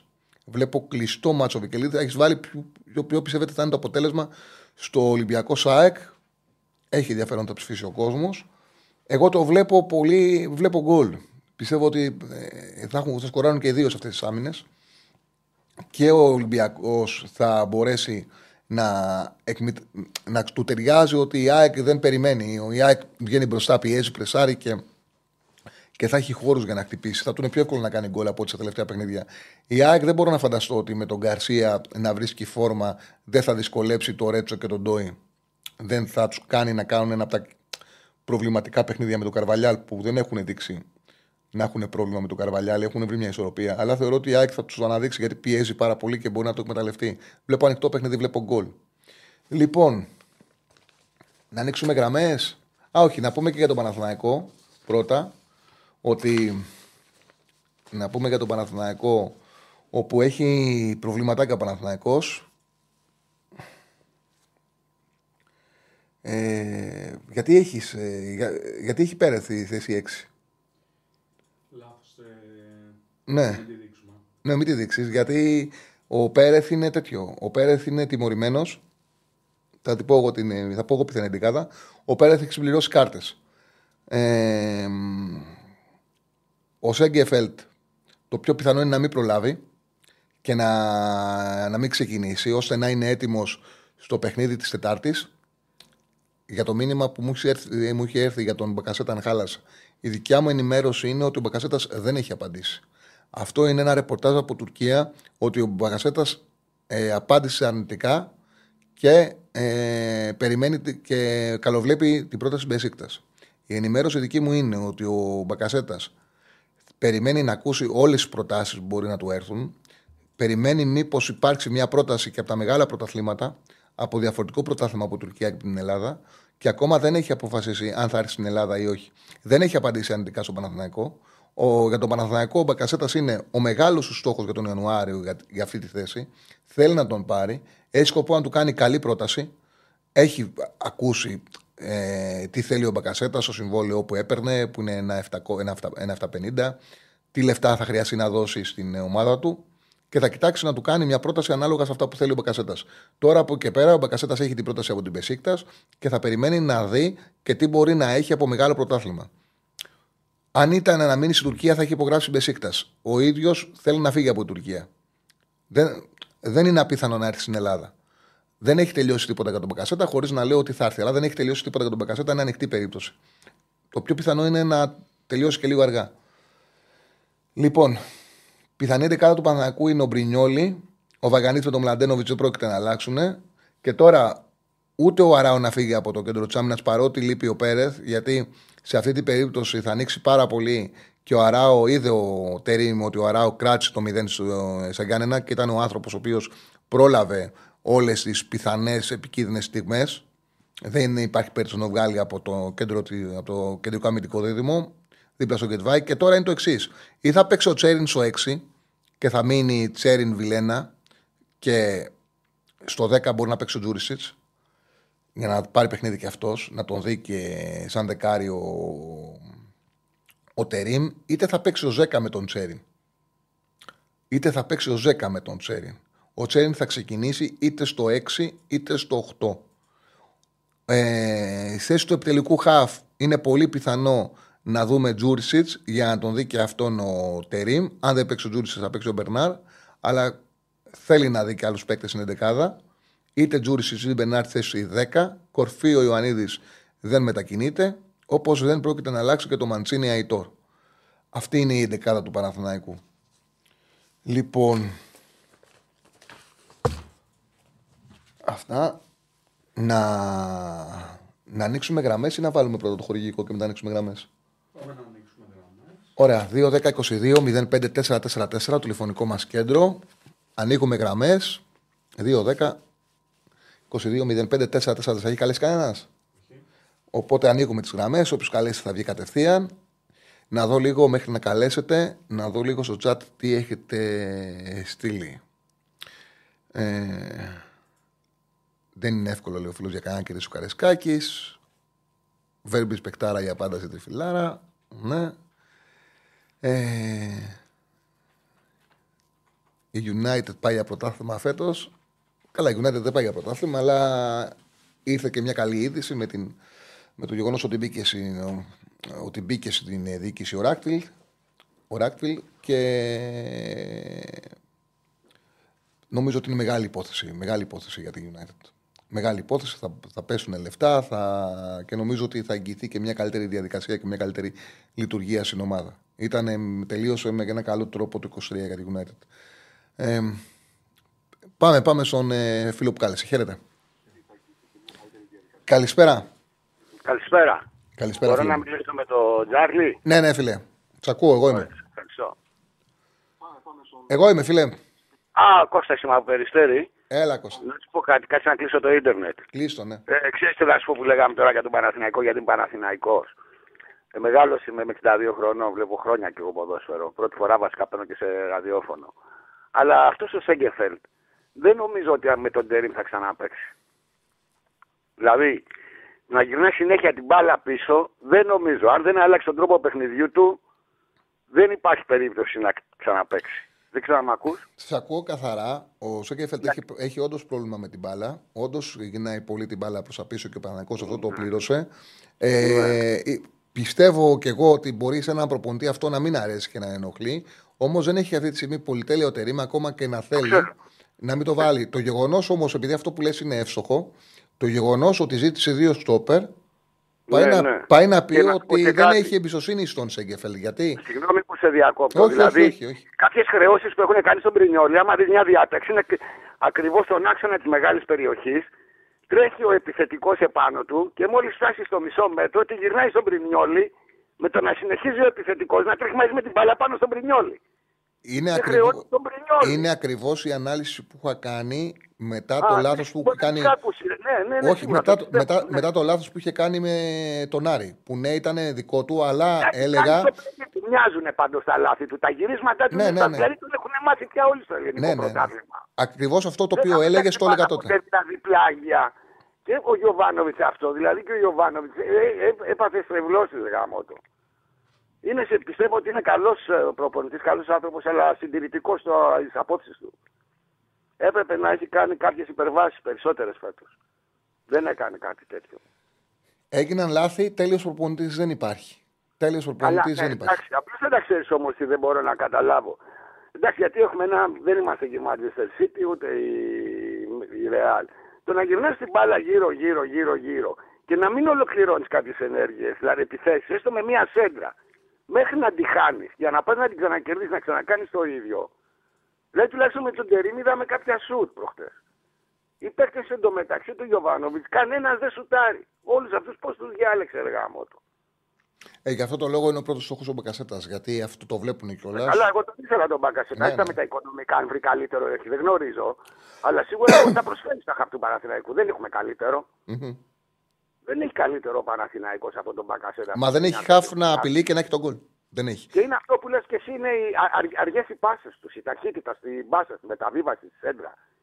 Δηλαδή και ο τερματοφύλακας βλέπει άνετα να κάνει έξοδο. Δεν τρομάζει. Ο σέντερ μπακ το ίδιο, την περιμένει την μπάλα. Λίγο Βλαντένοβιτς κάποιες σέντρες μέχρι εκεί. Δεν έχουμε κάτι άλλο δηλαδή. Γαμώτο. Πιστεύω με τον Τερίμ κάτι να αλλάξει, γιατί υπάρχουν κάποιοι παίκτες που μπορούν να το αλλάξουν αυτό. Δεν ξέρω τι λες. Κοίταξε, προσπαθεί να αλλάξει λογική. Έρχεται σε μια δύσκολη εποχή με συνεχόμενα ντέρμπι. Να δούμε πώς θα λειτουργήσει ο Τερίμ. Θέλω να ρωτήσω κάτι που λέμε όλοι. Κακός, εντάξει, ο τρόπος έτσι έδιωξε και το Δόνι. Αλλά δεν μπορούσε να πάει να συνεχίσει ο Παναθηναϊκός όπως έπαιξε. Ακόμα και στο Βόλο. Δηλαδή, στο Βόλο. Ε, πώς το λένε, δηλαδή μπήκε ο Γερεμέγεφ και την πήρε το παιχνίδι. Κοίταξε. Δεν το πέρα, το πέρα. Ο Αλαφούζος δεν είναι ένας ιδιοκτήτης που έχει δείξει ότι διώχνει προπονητές. Τον ε, Γιοβάνοβιτς τον κράτησε δυόμιση χρόνια. Καλά, το έκανε, καλά, το Δόνι τον κράτησε δύο χρόνια. Έχει μια διαφορά. Έχει μια διαφορά ότι ο Δόνις τελείωσε η σεζόν και τον έδιωξε. Είναι άλλο πράγμα. Τα play-off σταμάτησε. Ναι, ο, όχι, όχι, τελείωσε. Δεν τον άφησε στα play-off. Όχι, όχι. Τελείωσε τη σεζόν και μετά και δεν προχώρησε. Απλά στα play-off ξέραμε Α. ότι ο Δόνις δεν θα ανανεώσει. Είχε βγει νωρίτερα Α, ότι ο Δόνις δεν θα μείνει. Μάλιστα, εντάξει, δεν το θυμάμαι. Mm-hmm. Όπως για μένα ο Γιοβάνοβιτς. Για μένα έπρεπε να παραιτηθεί μόνος του από το παιχνίδι από τη Μακάμπη. Δηλαδή είναι τεράστια ευθύνη για έναν Παναθηναϊκό να μπει εκεί στην Ευρώπη με μια τέτοια ομάδα. Εντάξει, αλλά ήταν στο, μείον, ήταν στο μείον ένα. Δηλαδή όταν είσαι μέσα στο, στο στόχος, στο βασικό που είναι το πρωτάθλημα, δεν είναι εύκολο να ε, παραιτηθείς. Εντάξει, το, κατα, το καταλαβαίνω, το καταλαβαίνω, αλλά και πάλι σου λέω μπέρδεψε τους τερματοφύλακες. Δηλαδή. Ναι, ναι, έχει κάνει.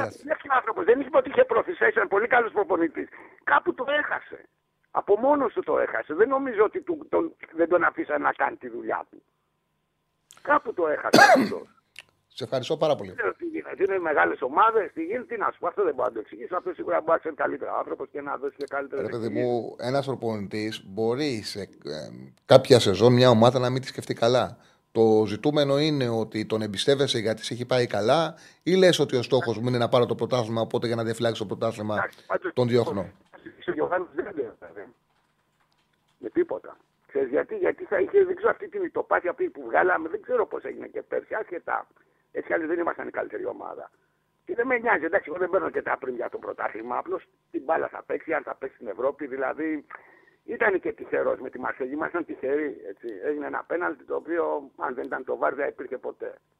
Αυτά στον αέρα που βρίσκεις στο χέρι, ξέρω. Σε ευχαριστώ πάρα πολύ. Και πέρα μετά, ναι. γιατί δεν, αυτό το πράγμα δεν το διεκδικείς στην τύχη σου. Δηλαδή μετά τους, όπως το έχεις πει νομίζω, μετά τον ε, Διαφάνη και όλους αυτούς, έφερε παίκτες άτεχνους. Δεν, δεν ξέρω, μπορεί να τα μπάζετ. Αλλά τι όχι, να αποκατάσταση. Για, για τις επιλογές ποδοσφαιριστών είχε ευθύνη ο Γιωβάνοβιτς. Είχε ευθύνη. Είχε ευθύνη. Δεν ξέρω αν τις έκανε ο άνθρωπος βέβαια. Απλώς εγώ τον κρίνω απ' έξω. Έτσι, καθαρά τυπικά. Δεν υπάρχει μεταγραφή εκτός του Γερεμέγεφ που δεν ήταν επιλογή του. Καμία. Α, ήταν, ήταν επιλογές του. Εντάξει, βέβαια είναι και το οικονομικό. Έτσι, γιατί ακούγονται διάφορα, δεν ξέρω που είναι τα μπάτζετ τώρα στην Ελλάδα. Αλλά τα δυόμισι εκατομμύρια για τον Περνάν είναι πάρα πολλά για μένα. Δηλαδή υπάρχουν καλύτεροι παίχτες που πιστεύω να βρεις. Ό,τι και να προσφέρουν, δηλαδή δεν, δεν, δεν, δεν, έχει, δεν έχει ένα σου δυνατό. Δηλαδή τώρα και προχθές ο Βιλένα, άμα παίξει λίγο παραπάνω, δεν φαντάζομαι. Αυτός που πιστεύω ότι μπορεί να γίνει λίγο καλύτερος είναι ο Τζούρισιτς. Και εγώ. Σε, σε ευχαριστώ πάρα πολύ. Ναι, ναι, ναι, να σε καλά, σε ευχαριστώ. Καλώς εγώ, ευχαριστώ. εγώ ευχαριστώ, να σε καλά, φίλε μου. Λοιπόν, δεν γνωρίζω αν παραιτήθηκε ο Γιωβάνοβιτς. Για να φίλο, για κατέβασε το λίγο μου. Γιατί θα με τρελάνουνε πραγματικά. Θα με τρελάνουνε. Κατέβασε το λίγο. Να το πώς το γράφει. Λέει Greek Traveler. Τσάλι, άποψή σου ακατάλληλο του Σπότοφ και τα αλλαγή με Γετβάη άλλαξε. Δεν γάμω μου. Πώς γίνεται, και το βλέπω και στα σχόλια καμιά φορά που κάνετε από κάτω, αλλά εντάξει, δεν ασχολούμαι, δεν μπαίνω συλλογική να ασχολήσω, γιατί δεν έχει και νόημα. Πώς γίνεται να λέω άλλα πράγματα και να διαστρεβλώνω τόσο πολύ την πραγματικότητα, πώς γίνεται να σας μένουν πράγματα τα οποία δεν έχω πει ποτέ μου. Πώς γίνεται εσένα να σου έχει μείνει να, να λες ότι έχω πει εγώ για ανταλλαγή τη Πόντοφ με Γετβάη. Έχω πει για ανταλλαγή Σαμάτα με Γετβάη. Ε, χιουμοριστικά. Χιουμοριστικά. Στο φίλο τον Κώστα είχα πει να δώσει ο Παναθηναϊκός ο Γετβάη, ε, να σας δώσει ο Παναθηναϊκός ο Γετβάη, να δώσει τον Παναθηναϊκό τον, τον Σαμάτα. Και τον Τεσπόντοφ. Πάντα έλεγα ότι ο άνθρωπος έχει ποιότητα, έχει καλά ποδιά. Έχει...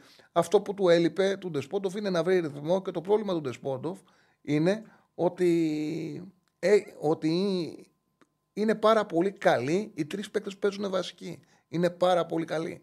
Α, αυτό που έχω πει για τον Τεσπότοφ και τον Παναθηναϊκό είναι ότι επειδή ο Παναθηναϊκός δεν είχε τόσο καλούς, δεν είχε καλό αριστερό εξτρέμ, αν ερχόταν στον Παναθηναϊκό ή δεξί εξτρέμ, αν ερχόταν, δεξί εξτρέμ βασικά, αν ερχόταν στον Παναθηναϊκό θα παίζε κατευθείαν βασικός και θα έκανε διαφορά. Αυτό έχω πει για τον Τεσπότοφ. Γιατί μου λες να άλλαξε η γνώμη μου. Δεν έχω μιλήσει μειωτικά για τον Τεσπότοφ ποτέ.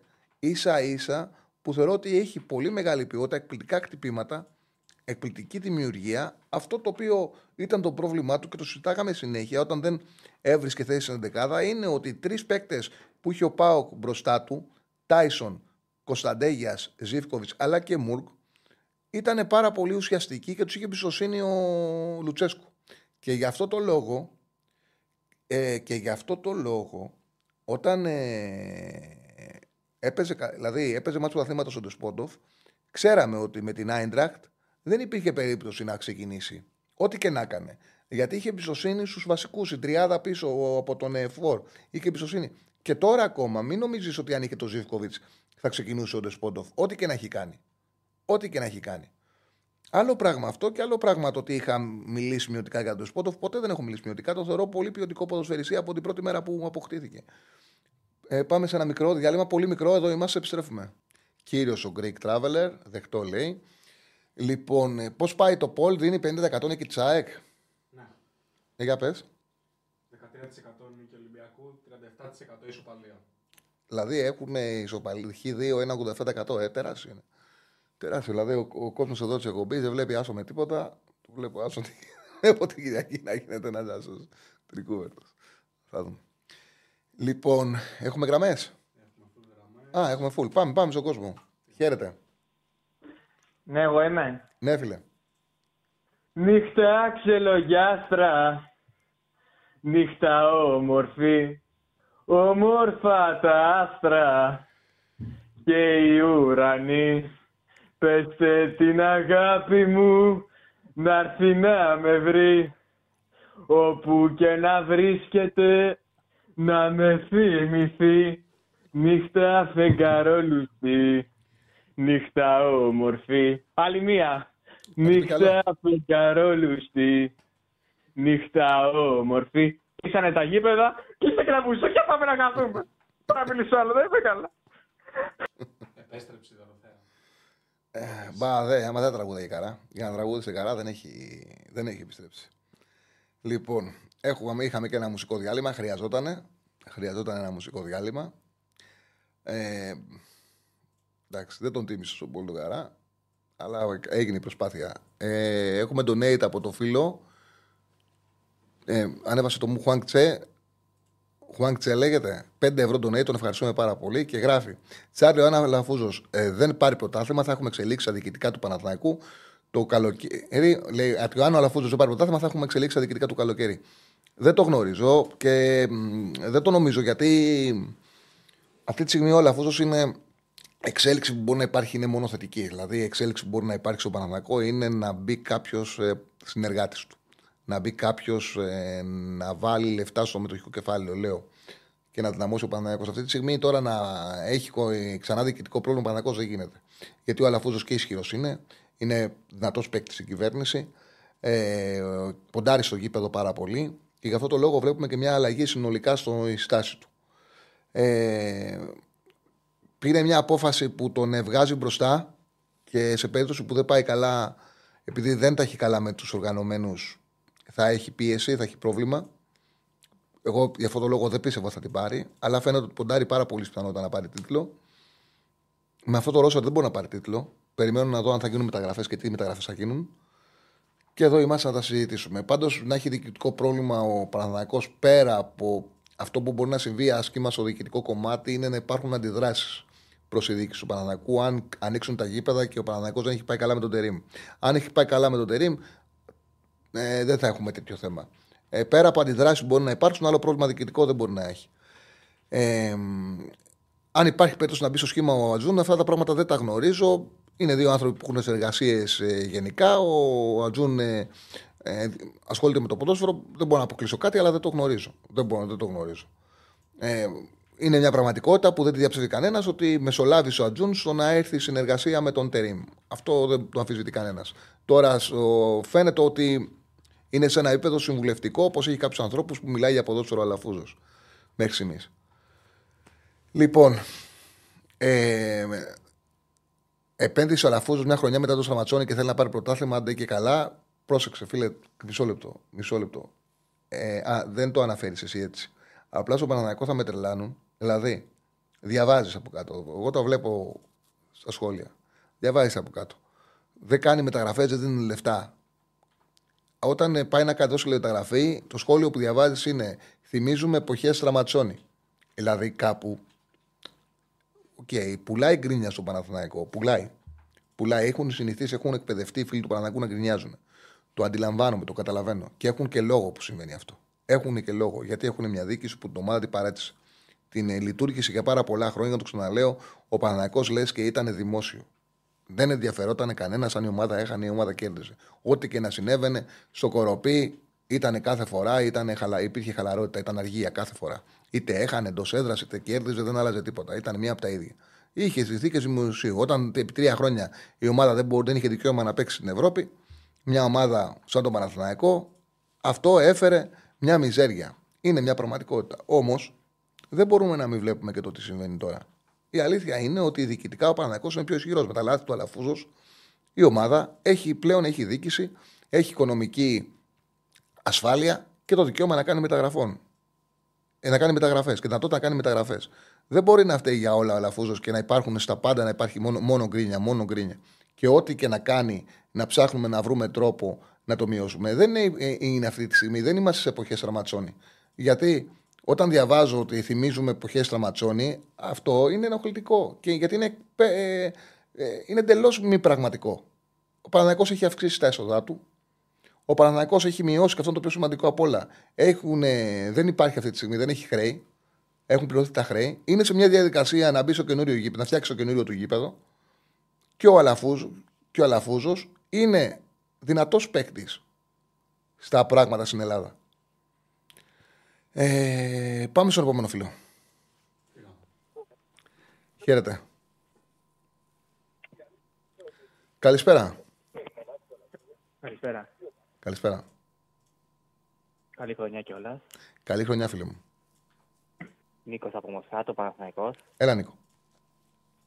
Ε, τρία θεματάκια ήθελα να, να σε ρωτήσω. Βασικά δεν ξέρω αν και κάποιος άλλος ακροατής το έχει αναφέρει, γιατί τώρα μπήκα μόλις στο, στο live σου.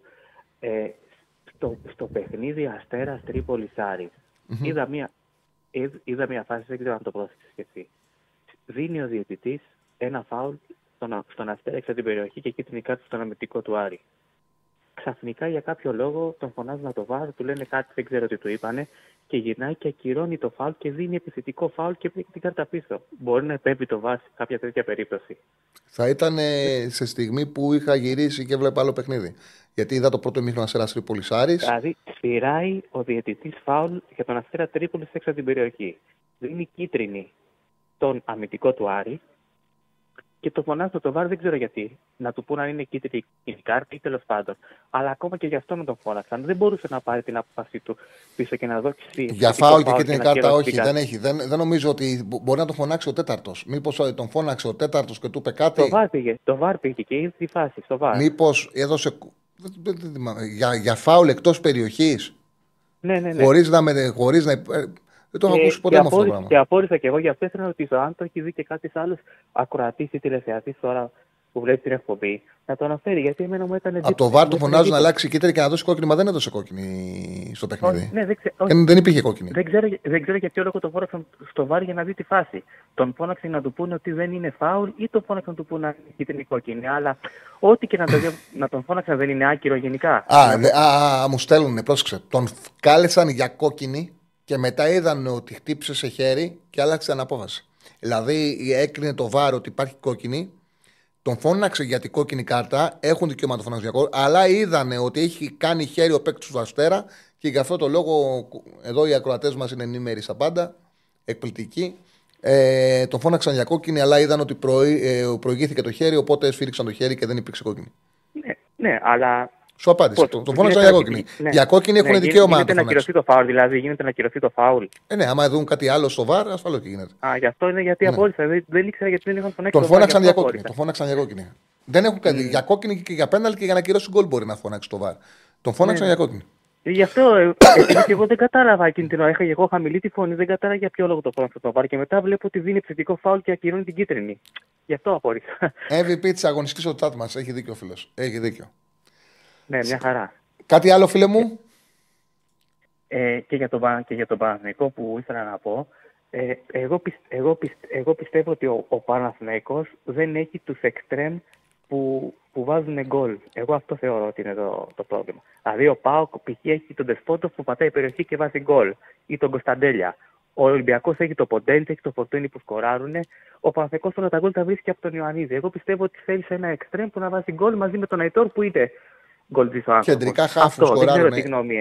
Νομίζω ότι ο Παναθηναϊκός κάποια γκολ από τα εξτρέμ παίρνει, όχι στο βαθμό που έπρεπε. Δεν διαφωνώ μαζί σου, έχει θέμα και εκεί. Το μεγάλο του πρόβλημα είναι ότι δεν παίρνει ούτε γκολ ούτε assist από το κέντρο. Δηλαδή ναι. τα νούμερα που φτιάχνει ο Φορτούνης, τα νούμερα που φτιάχνει ο παίκτης ο οποίος παίζει πίσω από τον Γκαρσία, τα νούμερα που φτιάχνει ο Πινέδα είτε σε γκολ είτε σε assist και ο Σιμάνσκι σε τελικές πάσες. Ο Παναθηναϊκός από το οκτώ του και το δέκα του δεν τα παίρνει. Δεν τα παίρνει. Δεν έχει γκολ από το οκτώ και το δέκα. Και σίγουρα, και σίγουρα θα, βοηθ, θα μπορούσε να βοηθεί. Αλλά τα εξτρέμα λαϊκή δυνητικά μπορεί να πάρει γκολ από τον Αϊτόρ, μπορεί να πάρει κάποια γκολ από τον Παλάσιος. Ε, βέβαια έχει κακές επιλογές. Τον Οσντοεφ που γράφει ο φίλος δεν έχει γκολ ο Παναθηναϊκός από το οκτώ και το δέκα και ούτε, ούτε τελικές πάσες να γίνονται γκολ. Είναι μεγάλη αδυναμία. Και όντως περιμένει πολλά από τον Ιωαννίδη. Εγώ ήταν ένα πράγμα υποτίθεται, το οποίο. Υποτίθεται ότι ο Μπερνάρ δεν βάζει γκολ, το ξέραμε εξ αρχής, αλλά τουλάχιστον τις κάθετες, εγώ νομίζω ότι τις έχει ο Μπερνάρ, τις βγάζει τις κάθετες. Ναι, αλλά ασίστα... Απλά θεωρώ ότι δεν έχουν καλό τελείωμα οι εξτρέμ όταν βγουν σε θέση για να σκοράρουν, θεωρώ. Αυτό πιστεύω. Τα νούμερα σε τελικές πάσεις του Μπερνάρ είναι περιορισμένα σε ασίστ, έχει καλές κυπάς, έχει λίγες ασίστ. Μπορείς σε έναν βαθμό να παίζει ρόλο και αυτό το οποίο αναφέρεις εσύ. Εγώ περίμενα να φέρει νούμερα ο Τζούρισιτς που δεν κατάφερε να γίνει βασικός ο Παναθηναϊκός, δεν έχει καταφέρει. Νομίζω ότι και με ευθύνη του προπονητή του, του προηγούμενου του Γιοβάνοβιτς. Ε, αλλά ακόμα δεν έχει γράψει. Περιμένω μήπως, μήπως με τον ε, Τερίμ αυτό αλλάξει. Αλλά σίγουρα θέλει μεταγραφή ο Παναθηναϊκός. Και γι' αυτό το λόγο. Και γι' αυτό το λόγο. Βλέπω ότι πατάει η περιοχή τουλάχιστον, είναι μέσα στη φάση. Ο Μπερνάρ είναι εκτός περιοχής ναι. συνέχεια και απλά μοιράζει την μπάλα. Δεν μπορεί να μπει μες στην περιοχή. Γι' αυτό το λόγο η πρώτη επιλογή είναι ο Μπακασέτας. Γι' αυτό το λόγο. Και πιστεύω ότι και, και το λεπτό που την πήρε εκτός από το, το, το είναι Έλληνα το παιδί και καλό είναι να έχουμε και Έλληνες, ότι δεν διαφε, δε, διαφέρει σε κάτι από τον Παλάσιος ή από τον Μαντζίνη. Στο τελείωμα εννοώ, στο τελείωμα. Νομίζω ότι και αυτός έχει γκολ που βάζει σαν εξτρέμ, έτσι, ή κάνω mm-hmm. λάθος. Όχι, όχι, δεν κάνεις λάθος. Δεν κάνεις λάθος. Κάτι άλλο. Αυτά, σε ευχαριστώ πολύ. Ήθελα, σε ευχαριστώ πολύ. Καλά. Ο Τζούρισιτς, παιδιά, δεν είναι τυχαίο το ότι με το που έφυγε ο Γιοβάνοβιτς και ανέλαβε ο Τερίμ ξανακάνει προπονήσεις. Ο Τζούρισιτς ήταν μόνιμα εκτός προπονήσεων το τελευταίο διάστημα και με το που άλλαξε προπονητής ήταν διαθέσιμος να προπονηθεί. Ο Τζούρισιτς δεν, είχε, δεν τα είχε καλά με τον Γιοβάνοβιτς παρότι ήταν από την ίδια χώρα. Ε... Λοιπόν. Ναι, το, και το τελευταίο διάστημα, επειδή είναι και, και δύσκολος Σέρβος χαρακτήρας, το τελευταίο διάστημα ήταν και αδιάφορος προκλητικά. Όπως είχε ένα μάτσο ο Βικελίδης, που κανονικά είναι μια σοβαρή δίκηση να το φωνάξει και να του δώσει πρόσημο για την εικόνα του. Για το παιχνίδι που, για το παιχνίδι που είχε στον Βικελίδης. Ήταν αιτία η εικόνα του για να φάει πρόσημο. Δηλαδή να του δείξει το βίντεο, να του πεις τι έκανες όλο. Σε αυτήν, σε αυτήν, σε αυτήν, σε αυτήν τη φάση, γιατί ήσουν τόσο πολιτικά διάφορος, πλήρωσε πρόσημο. Λοιπόν, πάμε στον επόμενο φίλο. Χαίρετε.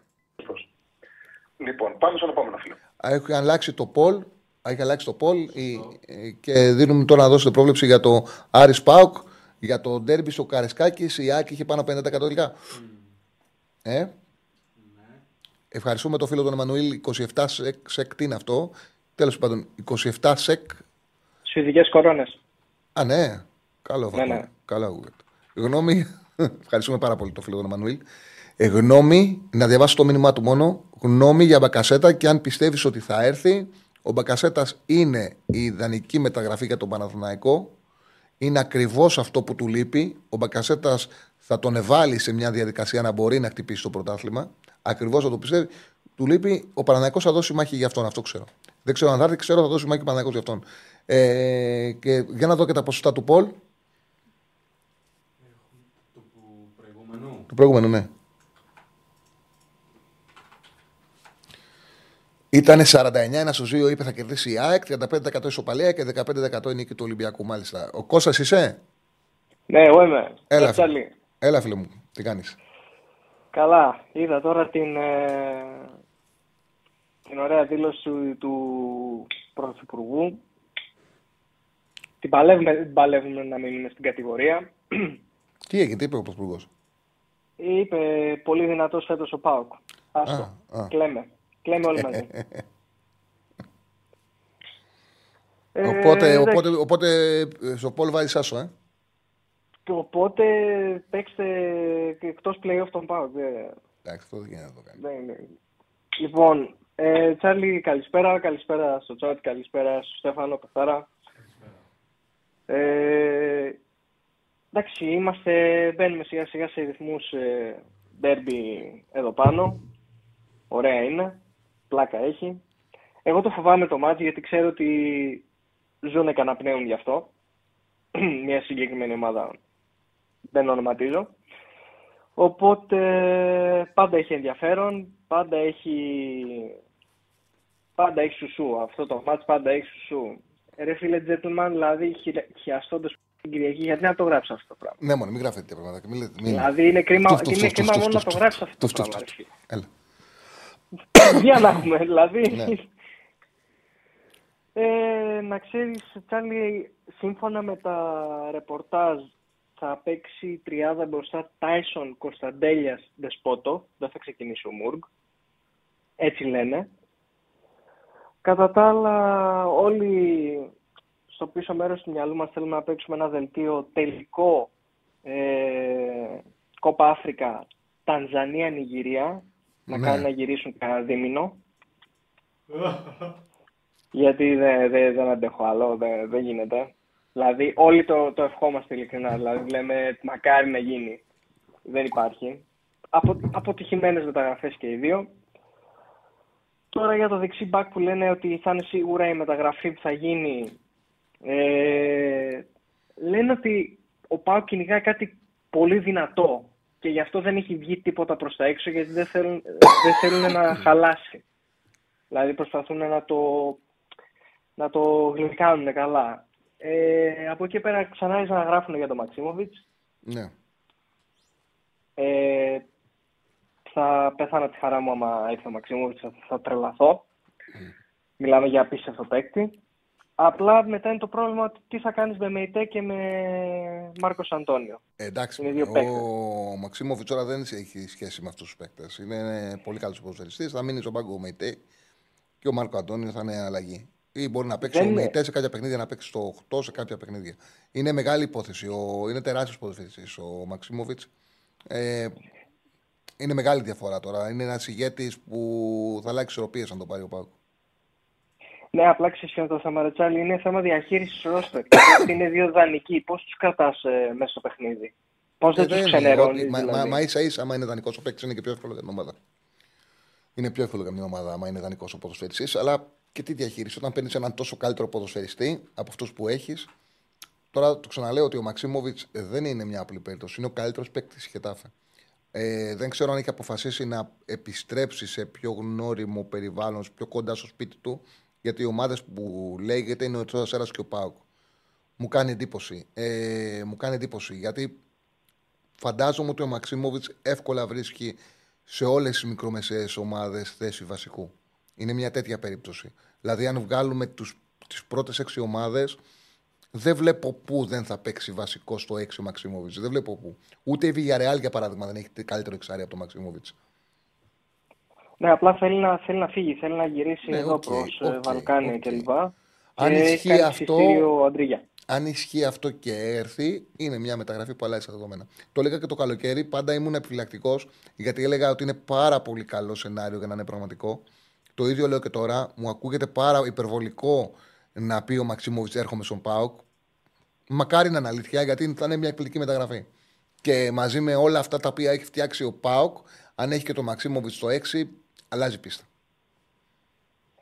Και με το Σαμάτα στο φορ. Πάντα. Εντάξει, okay. Πάντα κάτι πρέπει να έχεις. Και η Βραζιλία, ναι, πρέπει, το, πρέπει, και η Βραζιλία πρέπει. Το ογδόντα δύο δεν είχε σεντερφόρ. Πρέπει κάπου. Κοίτα, ξέρεις τι, πρέπει να έχεις το Σαμάτα μέσα για να το κάνεις δίκαιο για τους υπόλοιπους. Ναι, σωστό. Ε, βέβαια, άμα κάπου, κάπου, κάπου το κάπως πρέπει δίκαιο, να τον μπαλανσάρεις. Κάπου το κάνεις δίκαιο. Ναι. Σωστό. Σωστό. Α, οπότε αυτά που περιμένουμε τον ντέρμπι. Ε, εγώ θέλω να δω, πω, εγώ να είμαι ειλικρινής, πιο πολύ ενδιαφέρον ποδοσφαιρικά θεωρώ το ε, Ολυμπιακός ΣΑΕΚ ποδοσφαιρικά. Ναι. Δηλαδή στο ε, Ολυμπιακό ΣΑΕΚ κρίνονται πολλά περισσότερα από ό,τι κρίνονται στο ΠΑΟΚ Άρης. Ε, ισχύει, αλλά άμα κερδίσει ο ΠΑΟΚ κάνει δήλωση. Ε, ένα περίεργο πράγμα. Επειδή τα Άρης ΠΑΟΚ έχουν μια διαφορετική πραγματικότητα, είναι ένα μάτσο που άμα δεις την πορεία των δύο ομάδων, δηλαδή Άρης Λαμία δύο δύο, Αστέρας Τρίπολης Άρης μηδέν δύο τρία δύο, τον ΠΑΟΚ να πηγαίνει από τέσσερα σε τέσσερα, λες over. Δεν λέω πολλά λίγα γιατί είναι ντέρμπι. Λες θα μπουν γκολ. Αν με ρώταγες εμένα, ναι, ποιο είναι το σκορ που βλέπω, θα έλεγα μηδέν μηδέν. Δηλαδή είναι το Άρης ΠΑΟΚ τόσο διαφορετικό, είναι.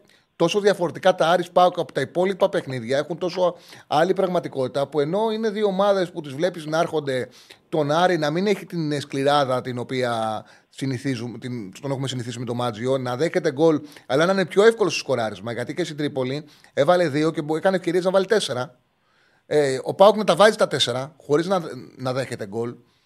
Είναι ένα μάτσο το οποίο εγώ το φαντάζομαι όπως τα προηγούμενα, δηλαδή. Χαμηλάω τον Άρη με τρία χαφ τον Άρη να μην αφήνει χώρους στον ΠΑΟΚ, ο ΠΑΟΚ να έχει άγχος, να μην έχει την αλεγκρία των, προ, των, των υπόλοιπων αγώνων, να μην μπορεί να αναδείξει την αντίπαλη αμυντική τετράδα, να γκρινιάζουν οι φίλοι του και να λένε πω πω ρε κολοάρης πάλι σε εμάς πάει να μας κάνει ζημιά, όλο το χρόνο παίζεται για να κάνετε ζημιά σε εμάς. Αυτά φαντάζομαι και το βλέπω πολύ μηδέν μηδέν και αυτό. Ε, αυτό είναι το ντέρμπι όμως. Ε, ε, yeah. Αυτή είναι η ιδιοσυγκρασία του ντέρμπι, αυτό αυτή είναι. Μια mm-hmm. ζωή αυτό θα είναι. Mm-hmm. Αλλά εγώ πιστεύω ότι θα μπουν γκολ. Και για, κάτι που, έχει, που χάνει ο Άρης και παίζει τεράστιο ρόλο για τον Άρη σε αυτό το μάτσο δεν έχει τους οπαδούς. Γιατί το Κλεάνθης Βικελίδης τραβάει πολύ από τους οπαδούς. Ναι, ναι, ναι, ναι. Ναι, είναι δύσκολη έδρα. Δηλαδή είναι μεγάλη ζημιά για τον Άρη το ότι δεν θα έχει οπαδούς. Σωστός. Σωστός. Σε ευχαριστώ. Αυτά από μένα. Καλή συνέχεια. Κάντε όλοι like. Ε, πλάκα, πλάκα από το ποκό σας. Πόσα like έχουμε? δύο δεκαέξι. Παιδιά, κάντε like. Τα χρειαζόμαστε. Ε, τώρα που σας το λέμε κιόλας, να κλείσουμε την εκπομπή να έχουμε πάνω από τετρακόσια like και μετά στον demand να μεγαλώσετε τα like. Ε, κάντε subscribe. Κάντε εγγραφή, κάντε like για να μπορείτε να συμμετάσχετε και, στα, και στο chat. Είμαστε μαζί με τον Στέφανο Συναδεινό κάθε μέρα, μαζί με την πι τριακόσια εξήντα πέντε. Στο τελευταίο δεκάλεπτο της εκπομπής έχουμε και πολύ στοίχημα από Serie A, Ιταλία και από Super League. Ε, είκοσι τοις εκατό βλέπουν η νίκη του Άρη, πενήντα εννέα τοις εκατό νίκη του ΠΑΟΚ, ισοπαλία είκοσι δύο τοις εκατό. Ωραία. Λοιπόν. Ναι, ναι, πάμε, πάμε στον επόμενο φίλο που περιμένει. Χαίρετε. Καλησπέρα. Καλησπέρα. Καλησπέρα, φίλε. Γεια χαρά, Σόρα Ταλάνια, ανά τον πλανήτη. Γεια σου, Τσάρλι. Αριανός από Αθήνα. Γεια σου, Αριανάρα. Ε, Αριανάρα, είμαι πολύ αισιόδοξη για το παιχνίδι της Κυριακής, να σου πω την αλήθεια. Όταν βλέπω την ομάδα να κάνει παταφλόγκο την προηγούμενη αγωνιστική, την επόμενη πάει και κερδάει τον ΠΑΟΚ. Απλά πράγματα. θα, θα παρακαλέσω αυτούς που ψηφίζουν στο poll να το λάβουν αυτό υπόψη τους και θα σε πάω και ένα βήμα παραπέρα, γιατί εμένα μ' άρεσε να μιλάω για μπάλα. Πες μου εσύ που ξέρεις, βέβαια, νομίζω ότι είσαι στο ένα, νομίζω ότι είσαι εσύ και ο Ραπτόπουλος στη Θεσσαλονίκη. Τέλος πάντων, να μην, να μην κάνουμε τώρα αυτά. Πες μου εσύ, αν ο Άρης, αγωνιστικά μιλάω πάντα, αγωνιστικά μέσα στο γήπεδο, έχει να ζηλέψει τίποτα από τις άλλες ομάδες. Δηλαδή πάρε τους παίχτες έναν έναν. Ο Κουέστα, ας πούμε, είναι ή δεν είναι καλύτερος τερματοφύλακας στην Ελλάδα αυτή τη στιγμή? Κοίταξε, παρότι είπες καλά λόγια για μένα, ναι, θα σε απογοητεύσω, γιατί θεωρώ και τον προπονητή σου να, να ρωτήσεις, το Μάτζιο, θα σου πει ότι στο ρόστερ έχουμε πρόβλημα. Δεν είναι τόσο καλός όσο πιστεύεις. Κοίταξε, ο Κουέστα είναι ένας καλός τερματοφύλακας από τον Άρη. Δεν είναι γρήγορος αρεφλέξ του. Είναι τερματοφύλακας παλιάς σκοπής. Είναι βαρύς τερματοφύλακας, βαρύς καρύ. Όχι ότι δεν είναι όμως, όχι όμως ότι δεν είναι αξιοπρεπέστατος. Πασχαλάκης από τον Κουέστα. Τι παραπάνω και ο Πασχαλάκης? Όχι, από το, ίσως ο Πασχαλάκης όταν είναι σε φόρμα. Πέρσι ήταν καλύτερος. Φέτος δεν είναι. Αλλά νομίζω ότι συνολικά ο Κουέστα είναι καλός για τον Άρη. Δεν μπορώ να πω όμως ότι είναι ο καλός τερματοφύλακας του, του πρωταθλήματος. Όπως. Ε, Δεν νομίζω ότι έχει, ρε παιδί μου, την τριάδα του ΠΑΟΚ ο Άρης μπροστά. Ούτε ο Σελιμάνοφ μπορεί να συγκριθεί, ούτε ο Παναγίδης, ούτε δεν έχει δεκάρι ο Άρης κλασικό, παίζει ο Νταρίντα. ΠΑΟΚ έχει Μωρόν. Ο Μωρόν όχι, ο Μωρόν είναι από καθά καθαρό στράικερ από τους κορυφαίους. Έχει... Η ΑΕΚ έχει Μωρόν, ο Ολυμπιακός έχει Μωρόν. Όχι, όχι, ο Μωρόν είναι μεγάλη υπόθεση. Η ΑΕΚ έχει άλλον τηλεφόρ. Ο, Μωρόν, ο Άρης έχει το εξής: έχει καλό δίδυμο στην άμυνα, Μπράμπετς Φαμπιάνο και καλό φόρ. Βέβαια, ο Μπράμπετς δεν παίζει καλά το τελευταίο διάστημα. Αν, αν έχει κάτι ο Άρης, είναι αυτό. Από εκεί πέρα, οι υπόλοιπες θέσεις, κατά την άποψή μου, υπολείπεται σε σχέση με τον ανταγωνισμό. Υπολείπεται, ας πούμε, ο Νταρίντα. Δεν κατάλαβα. Ο Νταρίντα, άμα το βάζεις, ας πούμε, στην Μπαρσελόνα, γιατί δεν μπορεί να παίξει τον Νταρίντα, πιστεύεις στην Μπαρσελόνα. Εντάξει, άσε την Μπαρτσελόνα, Νταρίντα. Μπορείτε την Μπαρτσελόνα να μην τα καταφέρνει. Ε, θεωρώ ότι ο Νταρίντα θα μπορούσε να βρει ρόλο σε αρκετές ομάδες. Είναι, είναι καλός παίκτης, αλλά για παράδειγμα, ο δίπλα του, το Τζούρασεκ, ούτε ο Πάρντο θα παίζει στις μεγάλες ομάδες. Ε, ούτε μπορούν να συγκριθούν ο Σουλεϊμάνοφ με τον Παναγίδη. Κατά την άποψή μου, μπορώ να κάνω λάθος. Είτε η Μπάξου. Με τα πόδια με τη διαιτησία, δηλαδή πόσε χαρέ τι γίνεται. Άκουσα, αρέσει τι γίνεται. Όλοι οι μεγάλοι, ένα πεναλάκι θα το βλέπεις τον Μπάοκ. Κάθε, κάθε μάτς, φρρρρ, ο διαιτητής, πέναλτι. Ε, η ΑΕΚ, όποτε το χρειάζεται το πέναλτι, το παίρνει. Ο Παναθηναϊκός έχει, έχει δεκατρία πέναλτι. Ο Ολυμπιακός, όποτε θέλει τη βουλή, την έχει να πούμε. Ο Άρης δεν την έχει. Στην Τρίπολη το μηδέν δύο τρία δύο έγινε από τη διαιτησία, έγινε από τα πέναλτι. Με, με τη Λαμία που το πήρε στο πέναλτι. Με τη Λαμία που το πήρε στο πέναλτι. Και ήταν και αυστηρό και ψηλό, δεν ήταν κιόλας. Κέρδισες. Μα ξέρεις τι σφαγή έχω εγώ όλα αυτά τα χρόνια. Ξέρεις τι σφαγή έχω υποστεί. Δεν το διανοείστε τι σφαγή έχει υποστεί ο Άρης. Δε, δε, είναι είναι πολύ, πολύ πικρό να είσαι οπαδός αυτής της ομάδος. Okay. Εγώ δεν σου λέω ότι ο Άρης δεν έχει και τα κακά του. Προφανώς δεν ήταν θέμα διαιτητικό, αλλά... Θα σου έλεγα εγώ, αν, αν ο Μωρόν έπαιρνε τα πέναλτι που να του σφυριχτούν, πού θα ήταν τώρα? Μπορεί να είχε, έχει πάρει μεταγραφή στη Ρεάλ Μαδρίτης, ας πούμε. Ποιος το λέει εμένα ότι δεν θα μπορούσε να πάει? Ε, μου, γρά, μου, μου γράφει ο Στέφανος τα πέναλτι. Έχει πάρει πράγματι πρώτος ο Παναθηναϊκός με εφτά. Η ΑΕΚ με τον Ολυμπιακό έχουν από πέντε. Ο Άρης, ε... ο Άρης έχει τέσσερα. Ο Άρης έχει τέσσερα. Δεν είναι πάρει. Και ο ΠΑΟΚ έχει πάρει μόλις ένα. Δεν είναι, δηλαδή, αυτή τη στιγμή η σχέση με τον ΠΑΟΚ έχει πάρει, πάρει τρία παραπάνω σαν Άρης. Αλλά διαχρονικά υπήρχαν και εποχές που δεν έπρεπε. Διαχρονικά πάρα διαχρονικά, διότι τώρα εσύ μπορείς να μου λες και το μάτι ότι υπολείπεται το ρόστερ, αλλά και εσύ να έχουν τον δικαιοδοσικό τον Αλμέιδα. Μην το λέει δικαιοδοσικό, είναι καλές προπονήσεις. Είναι καλές προπονήσεις. Όπως και ο Μάτζιος είναι. Γιώμα όλοι να πάνε να βρουν το κεφάλι του στον τερεφόρ του Γκαρσία. Δεν είναι ποδόσφαιρο τώρα αυτό, αναχρονιστικό ποδόσφαιρο και τέτοια. Πες, δεν είναι. Εντάξει, οκ. Okay. Η άποψή σου είναι. Α. Σε ευχαριστώ πάρα πολύ, φίλε μου. Σε ευχαριστώ πάρα πολύ. Αγιανάρα και τα μυαλά στα κάγκελα. Αγιανάρα, φίλε. Να είσαι καλά. Να είσαι καλά. Λοιπόν, συνεχίζουμε. Ε, έχουμε Αλγαμή, okay. Στέφανα. Οκ. Okay. Λοιπόν, ας αφήσουμε τον Άρη. Ο καθένας βγαίνει. Είναι, αυτή είναι και ομορφιά κούλας. Να πει την άποψή του. Είπε την άποψή του. Ευγενικός ήταν. Έβγαινε σας, ήταν εντάξει. Okay. Εντάξει. Μπορεί ο Νταρίντα να μην μπορεί να παίξει στην Μπαρτσελόνα, αλλά οκ. Okay. Ήταν ευγενέ αυτό, δεν ήταν ουταγενή ούτε τίποτα. Λοιπόν. Ε... Λοιπόν. Ε...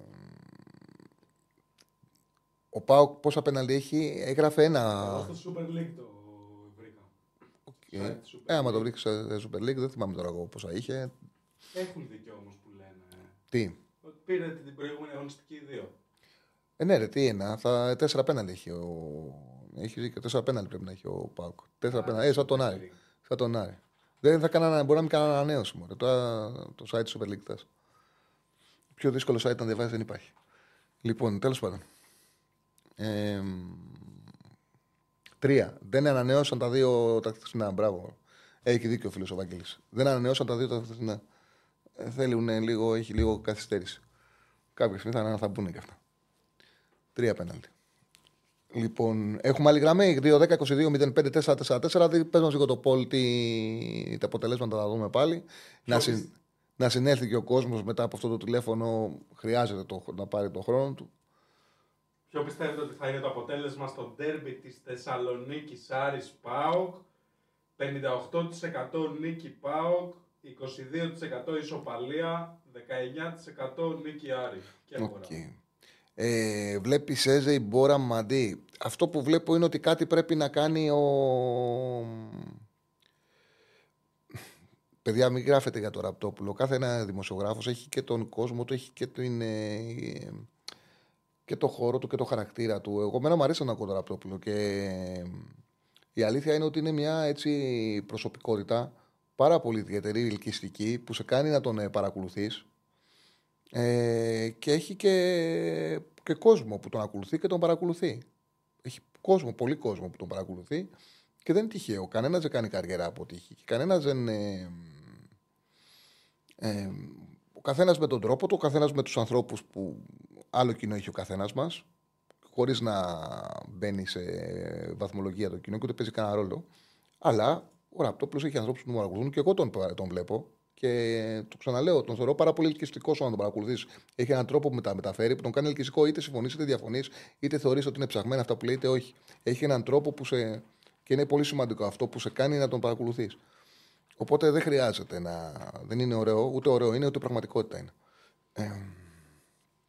Λοιπόν, κάτι έλεγα για τον ε, φίλο που μου λέει για τον ε, προπονητή του Ολυμπιακού, τι θα κάνει με την ΑΕΚ. Θεωρώ ότι πρέπει να αλλάξει κάτι, πρέπει να κάτι να σκεφτεί. Δηλαδή, είναι πολύ σημαντικό για τον Καρβαλιάλ το μάτι την Κυριακή.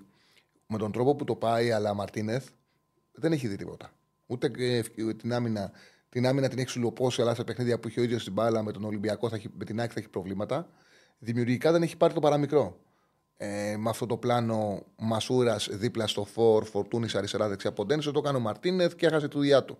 Το ίδιο ακολουθεί ο Καρβαλιάλ, θα χάσει και αυτός με την ίδια ιδέα ε, ε, τη δουλειά του. Δεν έχει νόημα. Δεν έχει νόημα. Περιμένω κάτι να κάνει. Δεν ξέρω τι είναι αυτό. Περιμένω κάτι να αλλάξει την Κυριακή ο Καρβαλιάλ. Να, δω, να, να πάει στον τελικό με μια νέα ιδέα, γιατί δεν έχει παρουσιάσει και κάτι. Ε, πάμε στον επόμενο φίλο. Χαίρετε. Έκλεισε.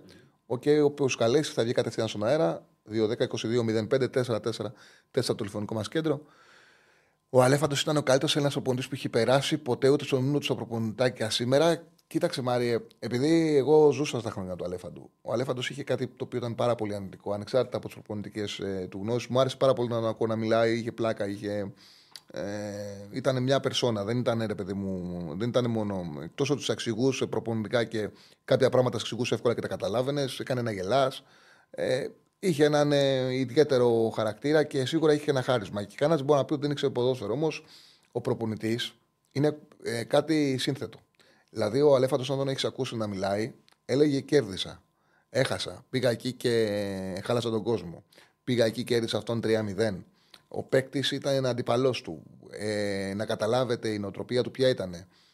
Όταν μίλαγε, μίλαγε στους έντεκα ποδοσφαιριστές που ήταν να βάλει σε δεκάδα και τους οραματικούς τους είχε εκτός, γιατί θεωρούσε ότι τον βρίζανε που δεν ήταν βασικοί και δεν ήθελε να ακούνε τι τους λέει. Ε, όταν έμπαινε γκολ, γύρναγε και κοίταγε να δει ποιοι πανηγυρίζουν και ποιοι δεν πανηγυρίζουν, να ξέρει ποιοι είναι μαζί του και ποιοι δεν είναι. Ε, όταν η ομάδα έχανε, δεν έμπαινε ποτέ στα αποδυτήρια μαζί της, έφευγε. Δεν ήταν δηλαδή προπονητής ομάδας, ήταν προπονητής Αλέφαντος. Αυτό δεν υπάρχει. Δεν υπάρχει. Όταν ακούσα ένα προπονητή να λέει: κέρδισα, έχασα, δεν μου δώσανε το πέναλτι να πάρω το πρωτάθλημα. Ε, Ε, πήγα, και, πήγα στον Ηρακλή και δεν έχασα παιχνίδι. Όταν μιλάει, μιλάει συνέχεια για τον εαυτό του, εγώ, εγώ, εγώ, εγώ. Και λειτουργεί με αυτόν τον τρόπο στα αποδυτήρια. Δεν είναι προπονητής. Δεν είναι προπονητής. Ήταν κάτι άλλο. Είχε ενδιαφέρον. Σίγουρα ήξερε μπάλα. Σίγουρα υπήρχαν ομάδες, όπως εγώ θυμάμαι για παράδειγμα στην προοδευτική, που του είχαν βγει και είχε κάνει σπουδαία δουλειά. Και προπονητικά, εγώ θυμάμαι με, με το συγχωρημένο τον Κώστα τον Κεσαρή. Είχαμε πάει στον Πανελλήνιο όταν ε, ήταν να παίξει παραμονές. Παίζε Arsenal Παναθηναϊκός που κέρδιζε Arsenal δύο ένα. Είχαμε δει μαζί το παιχνίδι και είχε να παίξει την Κυριακή στην ε, Κεσαριανή με την ΑΕΚ του Σάντος. Ε, είχε Φερούζε με Γκαμάρα αμυντικό δίδυμο τότε η ΑΕΚ. Και τότε συζητάγαμε, κάναμε για το παιχνίδι και έλεγε: θα τους χτυπήσω πάνω στο κεντρικό αμυντικό δίδυμο. Θα χτυπήσω. Θα κάνω το Σάντος για δέκα με δεκαπέντε λεπτά, θα του αφήσω την μπάλα. Αυτός έτσι όπως λειτουργεί θα ανεβάσει το Φερούζεμ και τον Καμάρα ψηλά. Με το που ανεβάσει ψηλά το Φερούζεμ και τον Καμάρα θα φέρω το Παπαδημητρίου πάνω τους και θα τους τρυπήσω ανάμεσα στα στόπερ. Και αυτό έκανε και κέρδισε δύο μηδέν. Ε, χτύπησε πάνω στο Φερούζεμ με τον Καμάρα και μετά έκανε τα δικά του. Και θυμάμαι μια, μια ατάκα που είχε πει ότι μου βγαίνει, λέει, σε ένα παιχνίδι δεξιά ο Παπαδημητρίου. Λέει, coach, λέει, α, μου λέει, λέει, coach, λέει, εγώ παίζω εξτρέμ, δεν παίζω δεύτερο επιθετικός. Δεν θα κάνω εξτρέμ. Να παίξει εξτρέμ γιατί? Να περάσει, θα περάσει στο back και θα κάνει σέντρα. Και εντάξει, περνάς στο back και κάνει σέντρα. Και να, και να συμφωνήσουμε ότι θα τον πετύχει στο Κοντόπουλο. Ο Κοντόπουλος θα μου το κάνει γκολ. Δίπλα θα πας να του δώσεις την μπάλα κοντά, να σουτάρει να το βάλει. Ε, αλλά δεν ήταν ολοκληρωμένος προπονητής. Ήτανε, είχε γνώσεις ποδοσφαιρικές, ολοκληρωμένος προπονητής δεν ήταν. Ο προπονητής ολοκληρωμένος ξέρει να κάνει group, ξέρει να κάνει ομάδες, ξέρει να κάνει σύνολα, ξέρει να μιλάει για αυτές, ξέρει να εμπνέει, ξέρει να δημιουργεί αυτοεπίθεση. Δεν είναι ο εαυτός του. Ο Αλέφαντος ήταν ο εαυτός του. Ήτανε για, για πάρτι του όλα, ήταν για πάρτι του όλα, ήταν αυτός. Λοιπόν, πάμε, πάμε στον κόσμο. Χαίρετε. Έλα, καλησπέρα. Καλή. Καλησπέρα, φίλε. Τι κάνεις ο Θάνος σήμερα, καλή χρονιά. Έλα, φίλε Θάνο, καλή χρονιά να έχεις, να χαίρεσαι την οικογένειά σου. Ευχαριστώ. Ε, χαρούμενος με την νέα χρονιά εγώ, όπως καταλαβαίνεις, με τις εξελίξεις στο Παναθηναϊκό. Ε, θεωρούσα ότι έπρεπε να γίνει αυτή η αλλαγή. Ε, δεν ξέρω αν θα βγει ο Τερίμ, ξέρω ότι δεν, δεν, δεν πιστεύω ότι θα γίνει κάτι με τον Γιοβάνοβιτς. Δηλαδή είχα απελπιστεί. Τουλάχιστον τώρα έχω την ελπίδα του αγνώστου, ας πούμε, να δω πώς θα στηθεί ο Τερίμ στα ντέρμπι, πώς θα... Συμφωνώ σε αυτό το πλαίσιο ότι δεν μπορεί να πάει έτσι επιθετικά, όπως ε, ξέρει αυτός. Φαντάζομαι ότι θα το σκεφτεί, φαντάζομαι, βασίζομαι στην εμπειρία του. Ε, είχα ένα θέμα, μήπως η ηλικία του είναι ένα πρόβλημα, αλλά τον είδα έχει διάβγεια, δεν ε, βλέπω τέτοιο θέμα. Ε, μου αρέσει ότι έχει πολλούς, ε, φέρει πολλού, πολλούς ε, μέλη τεχνικού team. Ελπίζω να κάνουν καλύτερη δουλειά από τον Γιοβάνοβιτς. Εγώ πάντως θα ήθελα και θα έπρεπε στο τεχνικό team να υπάρχει ένας Έλληνας που, ξέρει, που να ξέρει τον Παναθηναϊκό. Δηλαδή, θα έπρεπε να υπάρχει μια συνεργασία ενός ανθρώπου Παναθηναϊκού με το τουρκικό επιτελείο του. ώστε να υπάρχει κάποιος όπου θα μιλήσει και στους παίκτες και στους συνεργάτες του ακόμα για το ότι είναι Παναθηναϊκός, αλλά και στους παίκτες. Να υπάρχει μια σύνδεση. Δεν μου αρέσει το ότι βλέπω ότι αυτή η σύνδεση δεν υπάρχει. Διαβάζοντας το τεχνικό team, είδα ότι έχουν μείνει κάποιοι από το ε, προηγούμενο. Έμεινε ένας προπονητής θεματοφυλάκων και ένας προπονητής ο οποίος είναι στο να μελε, μελετητής των, των αντιπάλων. Δεν έχει μείνει ναι. κάποιος να έχει... Είναι μόνο ο Παπαδημητρίου, οκ. Okay. Εντάξει, ο Γιωβάνος δεν έχει και κανένα φοβερό, δεν έχει και κανένα μεγάλο team. Δηλαδή τον Κόντε βλέπα συνέχεια δηλαδή, και ως αριθμητικά δεν νομίζω ότι είχε μεγάλο team ο Γιωβάνοβιτς mm-hmm. για να μείνει. Τέλος πάντων, εντάξει, θα, το δω, θα τα δούμε τώρα στην πορεία. Ε, συμφωνώ, καλά, εντελώς αντιποδοσφαιρικός ο τρόπος που έφερε τον Ατζούν, τον, ε, τον Τερί μέσω Ατζούν, κλασικός αλαφούζος. Δηλαδή, αντί να τον επιλέξει ο τεχνικός διευθυντής, τον επέλεξε ο φίλος του. Δηλαδή, δεν, ε, εντάξει. Τέλος πάντων, επειδή όμως είναι όνομα ο Τερί, δεν έχει σημασία το ποιος τον επέλεξε. Σημασία έχει ότι δεν σου φέρε, όπως φοβόντουσαν όλοι, θα φέρει τον Στραματσόνη και τον... Ε, Ε, ξέρω εγώ ποιον. Εντάξει, είναι τεράστιο ε, μπραντ. Ο Τερίμ είναι τεράστιο μπραντ. Τεράστιο μπραντ. Ε, βέβαια. Οπότε δεν. Ε, δηλαδή, λίγο οι Παναθηναϊκοί πιστεύω σιγά σιγά να το δεχτούν ε, η, η, η πλειοψηφία που είναι τόσο πολύ, λες και έφυγε ο Γκουαρδιόλα. Μιλάμε ε, ότι ο Τερίμ, αν κάνει μία νίκη στα επόμενα εφτά ντέρμπι, θα είναι καλύτερος από τον Γιωβάνοβιτς. Ο Γιωβάνοβιτς δεν έχει κάνει μία νίκη. Στα εντάξει, δεν είναι όμως έτσι. Μην, μην το απλοποιείς τόσο πολύ. Δεν είναι τόσο. Ε, απλοϊκό. Ο Γιωβάνοβιτς έχει προσφέρει δύο μισή χρόνια στον Παναθηναϊκό. Ο Γιωβάνοβιτς στον Παναθηναϊκό τον είχε στο μείον ένα. Ήξερες ότι με τον Γιωβάνοβιτς η ομάδα και τον Οκτώβριο και τον Νοέμβριο θα ήταν καλά, θα ήταν κάπου κοντά στους στόχους της. Ασφαλώς νομίζω ότι ο Τερίμ μπορεί να δώσει πράγματα που δεν είχε δώσει ο Γιωβάνοβιτς στο κοουτσάρισμα και στη διαδικασία αξιολόγησης και έβρεσης παικτών. Ε, θα περιμένουμε, νομίζω ότι αυτό το μήνα θα είμαστε πιο γεμάτοι. Ο Τερίμ δεν ήρθε να κερδίσει τα Γιάννενα, ούτε το Πανατολικό, ήρθε και να διαχειριστεί τα μεγάλα παιχνίδια καλύτερα. Εδώ θα είμαστε ναι. και θα δούμε πώς θα τα διαχειριστεί.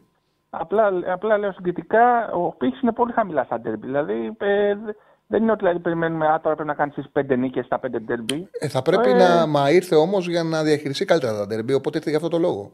Ήρθε για να δώσει κάτι το οποίο δεν έδινε ο Γιωβάνοβιτς, οπότε υπάρχει απέτηση. Για τον Εμμάνουελ Μάλλο που ρωτάει τι έχει κάνει ο Τερίμ, ο Τερίμ έχει πάρει δεκαέξι τίτλους. Ο Τερίμ έχει πάρει οκτώ πρωταθλήματα σε δώδεκα χρόνια σαν προπονητής στη Γαλατασαράι. Έχει πάρει η UEFA, έχει πάει στο Φιωρεντίνα και είχε μια εκπληκτική χρονιά μέχρι που έφυγε για διαφωνία με τη διοίκηση. Την είχε την ομάδα φτάσει στο τελικό κυπέλου και στο αεροδρόμιο τον πήγαν οι άνθρωποι, οι οπαδοί της Φιωρεντίνα τον πήγανε ε, όλοι μαζί στο αεροδρόμιο πήγανε. Ε, και είναι ένας μύθος, είναι ένα, εν ζωή έχει γήπεδο με το όνομά του. Δεν είναι ένας απλός προπονητής, είναι ένας μύθος για την Τουρκία. Το οποίο βέβαια δεν σημαίνει ότι θα πάει καλά και στην Ελλάδα και στα εβδομήντα του χρόνια. Είναι κάτι το οποίο θα το δούμε. Όμως είναι ένας προπονητής, ένα τεράστιο όνομα. Δεν είναι μια απλή περίπτωση. Δεν συγκρίνεται με τον Γιωβάνοβιτς τα βιογραφικά τους. Δεν συγκρίνονται. Είναι άλλο level. Okay, τώρα είναι ναι. αυτό που είπες. Η ηλικία, συμφωνώ ότι είχε δύο χρόνια στην απραξία. Αυτά ισχύουν. ισχύουν. Αλλιώς δεν θα ερχόταν κιόλας όμως. Δεν θα ερχόταν άμα ήταν πενήντα χρονών και στην Τουρκία ακόμα. Τέλος πάντων. Ε, Επίσης να πω για το Λιμιό, εντάξει, αντιποδοσφαιρικό και αυτό πάλι, αυτό, συμφωνώ μαζί σου, άλλο ένας εξτρέμ χωρίς γκολ, χωρίς assist. Ε, και επίσης δεν λύσει και το θέμα με το γήπεδο, πάλι γλιστράνε τσάλι. Τι θα γίνει, θα τους το πει κάποιος ε, αυτό, πάλι ο Βαγιανίδης γλίστησε πάλι όταν φάμε γκολ. Ναι, ναι. Ειδικά ο Βαγιανίδης γλιστράει πολύ και πέφτει προς τα πίσω. Δεν είναι, είναι... Μα... πρέπει να το κοιτάξουν, δεν επιτρέπεται αυτό το πράγμα. Είναι... Όλοι γλιστράνε, όλοι γλιστράνε. Ε. Δεν είναι, δεν είναι, είναι τεχνικό. Τέλος πάντων, Τσάλι, ε, πήγα να σου πω καλή χρονιά και καλή χρονιά. Είμαι πιο αισιόδοξος και περιμένουμε τα ντέρμπι για να δούμε τι θα γίνει. Σε ευχαριστώ, αφού, σε ευχαριστώ ε. πάρα πολύ, φίλε μου. Σε ευχαριστώ πάρα πολύ. Καλή χρονιά να έχεις. Ε, γεια σου. Ε, έχουμε κόσμο. Γιατί, ωραία, μην κλείσει τις γραμμές, γιατί έχουμε το ραγκάτσι θα βγει στις εφτά και έχουμε να δώσουμε πάρα πολλά σχηματικά. Να ανοίξουμε τον πι τριακόσια εξήντα πέντε. Ε, να δούμε την αγωνιστική που έχει πολύ ενδιαφέρον. Super League Ιταλία έχει το πρόγραμμα και εκεί θα δώσουμε τα. Τα παιχνίδια. Ξεκινήσουμε με την ε, ε, αγωνιστική της Super League. Λοιπόν, Κυριακή στις τρεις, Βόλος Ατρόμητος, η ισοπαλία είναι στο τρία είκοσι, το διπλό είναι στο δύο ενενήντα, τέσσερα τέσσερα μηδέν το ρεκόρ με Ήλιτς του Ατρόμητου που βρίσκει πρωταγωνιστές συνέχεια. Ε, ξεκίνησε ο Ρομπάι, ε, ο Βαλένσια, ε, ο, ο Βέργος, από τη μέση ο Ζουμπιντάνα, από τη μέση και Κουντέ, από τη μέση και μπροστά, παίρνει πράγματα πλέον Ατρόμητος από πάρα πολλούς παίκτες. Δεν νομίζω ότι θα χάσει στο, στον Βόλο. Το Χ δύο είναι στο ένα πενήντα, είναι καλύτερη ομάδα ο Ατρόμητος. Κάνει πορεία εξάδας, θέλει να καλύψει έδαφος και πιστεύω ότι είναι καλά. Πανσεραϊκός Κηφισιά. Ο, ο, η Κηφισιά είχε καλό προπονητή για να παλέψει για τη σωτηρία της. Καλό προπονητή, ο Αναστασίου που ξέρει το πρωτάθλημα. Στην Ελλάδα συμβαίνει αυτό συχνά. Ενώ τι περίμενε η Κηφισιά, δηλαδή, ρε παιδί μου, δεν το καταλαβαίνω. Έμα. Τι περίμενε η Κηφισιά να, να τερματίσει Τεταρτή. Δεν καταλάβαινε ότι το ταβάνι της είναι να δώσει μάχη για τον υποβιβασμό και να καταφέρει στο τέλος να βάλει δύο ομάδες από κάτω. Αυτό είναι το ταβάνι της. Πώς γίνεται ενώ ο Αναστασίου σε έχει εκεί κοντά, σε έχει στον ένα βαθμό, σου δύο από την επικίνδυνη ζώνη, σου δείχνει αποτελέσματα, ότι παίρνει αποτελέσματα παντού, σκοράρει η ομάδα, δίνει τις μάχες της. Πώς γίνεται να αλλάζεις? Πήρε ένα προπονητή πάρα πολύ πιο επιθετικό, πάρα πολύ πιο επιθετικό. Και ξεκίνησε με νίκη επί του ΠΑΣ, αλλά μετά φαίνεται ότι αυτό το ποδόσφαιρο δεν μπορεί να λειτουργήσει. Δηλαδή, έχει φάει εννιά γκολ σε δύο παιχνίδια. Ο Πανσεραϊκός είναι σε ένα... έχει ένα σερί που δεν έχει κερδίσει παιχνίδια.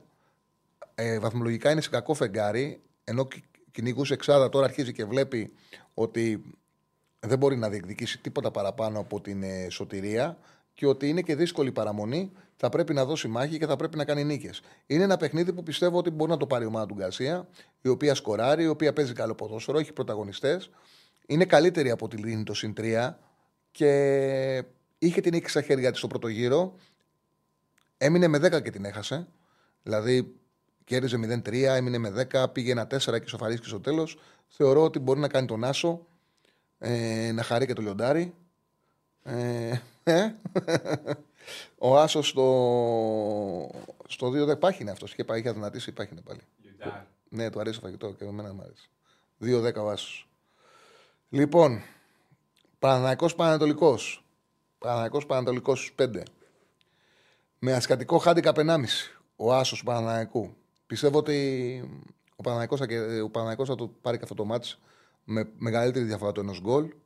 Ε, Η παρουσία του Τερίμ τους κάνει να έχουν, ε, ε, να έχουν μια σοβαρότητα σε αυτό το παιχνίδι, να τα βλέπουν σοβαρά, να θέλουν οι παίκτες να δείξουν στον προπονητή ότι πρέπει να τους ε, χρησιμοποιεί, ότι ε, όποιος παίξει ε, θα θέλει να είναι στο βασικός σχήμα σαν ντέρμπι, είτε ο Τζούρισιτς πάρει ευκαιρία, είτε ε, ε, γίνει κάποια αλλαγή, πει ο Τσέριν μέσα, είτε πάρει κάποιο χρόνο ο Ζέκα. Νομίζω ότι όποιος παίξει θα θέλει να δείξει στον προπονητή ότι πρέπει να τον υπολογίζει. Το Γερεμέγεφ παίξει παραπάνω, πιστεύω θα παίξει παραπάνω.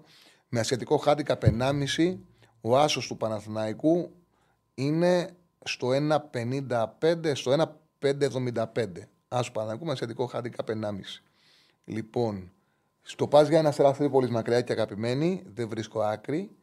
Και Άρης Πάοκ στο ντέρμπι, δύο πράγματα δεν βλέπω. Δεν βλέπω να ανοίγει πολύ. Οπότε δεν βλέπω over τρία κόμμα πέντε. Ε, under τρία κόμμα πέντε θεωρώ ότι έχει ασφάλεια. Δηλαδή, άντε να το πάρει ο Πάουκ με ένα δύο το μάτς. Βλέπω πολύ μηδέν μηδέν. Πολύ μηδέν μηδέν και σε αυτό το παιχνίδι. Σε αυτό το Πάουκ Άρης. Ε, χ δύο και under τρία κόμμα πέντε. Δηλαδή, okay, είναι ακραίο να χάσει από αυτόν τον Άριο Πάουκ.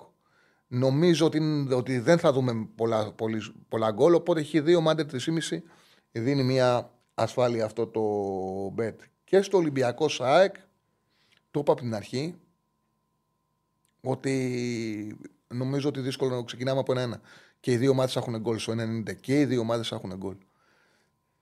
Ε, ο Ολυμπιακός μπορεί να το βρει το, πιο, το πρώτο του γκολ στη ροή αγώνα με τον Καρβαλιάλ, να τον βοηθήσει ο τρόπος παιχνιδιού της ΑΕΚ, αλλά και η ΑΕΚ με το Λιβάη σε καλή κατάσταση. Δεν μπορώ να καταλάβω πώς γίνεται να μην δημιουργήσει προβλήματα στον Ντόι και και Σορέτσο. Ένα ενενήντα είναι το γκολ, γκολ μια χαρά. Οπότε πάμε να, δώσουμε, να δείξουμε σε κάρτα τα πέντε παιχνίδια από Super League. Έδειξα. Τα έδειξες. Όπου να επαναλάβω τα σημεία. Ε, Βόλος Ατρόμητος χ δύο στο ένα πενήντα. Πανσεραϊκός ΑΕΚ Κηφισιά άσος στο δύο δέκα. Παναθηναϊκός Πανατολικός άσος με σαντικό χάρη καπενάμιση στο ένα πέντε εβδομήντα πέντε. Άρης ΠΑΟΚ χ δύο διπλή ευκαιρία κατά τη σημεία είναι στο ένα πενήντα επτά. Δεν είναι πόσο ήτανε? Το Άρης Πάοκ χ δύο και άντερ τρία κόμμα πέντε. ένα πενήντα επτά και ο Ολυμπιακός ΑΕΚ τον γκολ γκολ στο ενενήντα. Λοιπόν, και πάμε στην ε, Serie A. Δεν έχουμε πρωταθλήματα στα άλλα, σε άλλες χώρες. Έχουμε στην ε, Έχουμε Ιταλία όμως και θα βρούμε σημεία από εκεί. Α, και έχει και το Μποαβίστα Πόρτο. Εκτός ότι η Μποαβίστα είναι σε κακή κατάσταση, έχει ένα τεράστιο σερί χωρίς νίκη. Άλλαξε και προπονητή την προηγούμενη αγωνιστική, αλλά έχασε ένα μηδέν του Λιβερπούλ, δεν έκανε τίποτα. Ε, είναι μια από τις τεράστιες παραδόσεις. Η Πόρτο εκεί μετράει εννιά συνεχόμενες ε, νίκες, κερδίζει πάντα και νομίζω με, με ένα είκοσι τρία τα τέρματα. Άμα θυμάμαι κάτι, γιατί τα έχω γράψει στο Bet Home. Μισό λεπτό να το ανοίξω. Να ανοίξω, την, να ανοίξω τη στήλη μου που κάνω ανάλυση για να δω ε, πόσο ακριβώς τα τέρματα της Πόρτο. ένα είκοσι τρία, ένα είκοσι τρία, εννιά συνεχόμενες νίκες στην έδρα της Μποαβίστα. Έχει Πόρτο μια τεράστια παράδοση. Το διπλό είναι μια χαρά στο ένα πενήντα. Οπότε αγοράζουμε το διπλό της Πόρτο και στον Μπολόνια Τζένοα γκολ γκολ. Η Μπολόνια προέρχεται από τη χειρότερη της φετινή εμφάνιση στο Φρίουλι που έχασε με τρία μηδέν. Η Τζένοα είχε ένα σερί τριών μάτς πολύ ανταγωνιστικών, δύσκολων παιχνιδιών, όπου πήρε ένα ένα με τη Γιουβέντους εντός, κάνει διπλό στο Σασουόλο ένα δύο και έφερε ένα ένα με την Ίντερ. Σκοράρει εύκολα, πιστεύω ότι θα σκοράρει. Το goal goal είναι ψηλά στο δύο είκοσι πέντε. Αυτό είναι το παρολί. δύο είκοσι πέντε το goal goal στο Μπολόνια Τζένοα και το διπλό της Πόρτο στην έδρα της Μποαβίστα για σήμερα. Το Σάββατο Ίντερ Βερόνα. Έπαιξαν ε, τελευταίο παιχνίδι του είκοσι τρία η Βερόνα μέσα με τη Σαλερνιτάνα. Τότε όλο δεν βλεπότανε. Τώρα γιατί, τώρα, τώρα γιατί έκανα λάθος και το παίξα στον Άσο και ήταν λάθος με βάση την εικόνα του αγώνα. Η Σαλερνιτάνα κέρδισε εύκολα με μηδέν ένα και ήταν η καλύτερη. Η Βερόνα δεν βλεπότανε πραγματικά. Ε, η Ίντερ βλέπει να νιώθει την, ανάγκη, την ανάσα της, ε, Τζένο, της Ιουβέντους. Είναι στους δύο πόντους. Η Ιουβέντους έχει έναν τρόπο να κερδίσει συνέχεια στον γκολ. Έχει εννιά παιχνίδια, εννιά τελευταίες νίκες, είναι στο ένα γκολ. Διαφορά, συνέχεια κερδίσει μάτς στον γκολ. Είναι καλύτερη η Ίντερ, αλλά την είχε εκεί. Νομίζω ότι θα κερδίσει με ευκολία, θα κερδίσει με καθαρό σκορ. Με ασιατικό χάντικα ενάμιση ο άσος είναι στο ένα πενήντα πέντε. Λοιπόν... Ε, δεύτερο παιχνίδι το Φροζινόνε Μόντσα. Πολύ χ στο τρία τριάντα. Με χ θα είναι και οι δύο ευχαριστημένοι. Θεωρώ ότι άμα πάει κάπου, άμα πάει κάπου θα πάει προς την πλευρά της Μόντσα. Είναι καλύτερη ομάδα. Θεωρώ ότι εντάξει, ούτε η μία θα κινδυνεύσει, ούτε η Φροζινόνε θα κινδυνεύσει, ούτε η Μόντσα θα, θα κινδυνεύσει. Ε, πιστεύω ότι οριακά καλύτερη ομάδα είναι η, είναι η Μόντσα και προέρχεται και από ένα καλό αποτέλεσμα που, είχε, που πήρε μηδέν μηδέν στην Νάπολη, άντεξε η άμυνά της, πήρε το μηδέν μηδέν.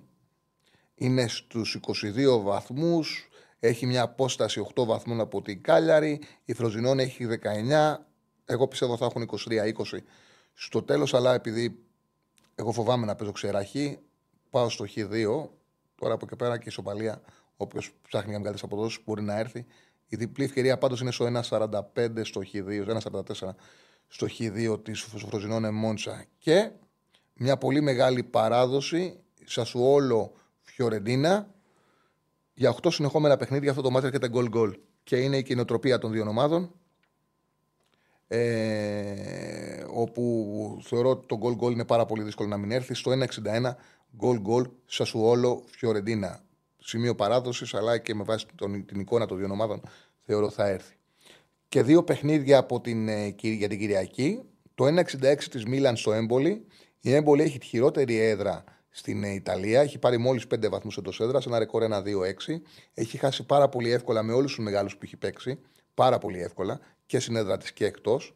Ε, δεν έχει σκληράδα για να χτυπήσει την, ε, τη Μίλαν, όπου ο Πιόλι κράτησε τη θέση του με το διπλό που έκανε στο, στην έδρα της Newcastle. Πιο εύκολο να το πω. Στην έδρα της Newcastle.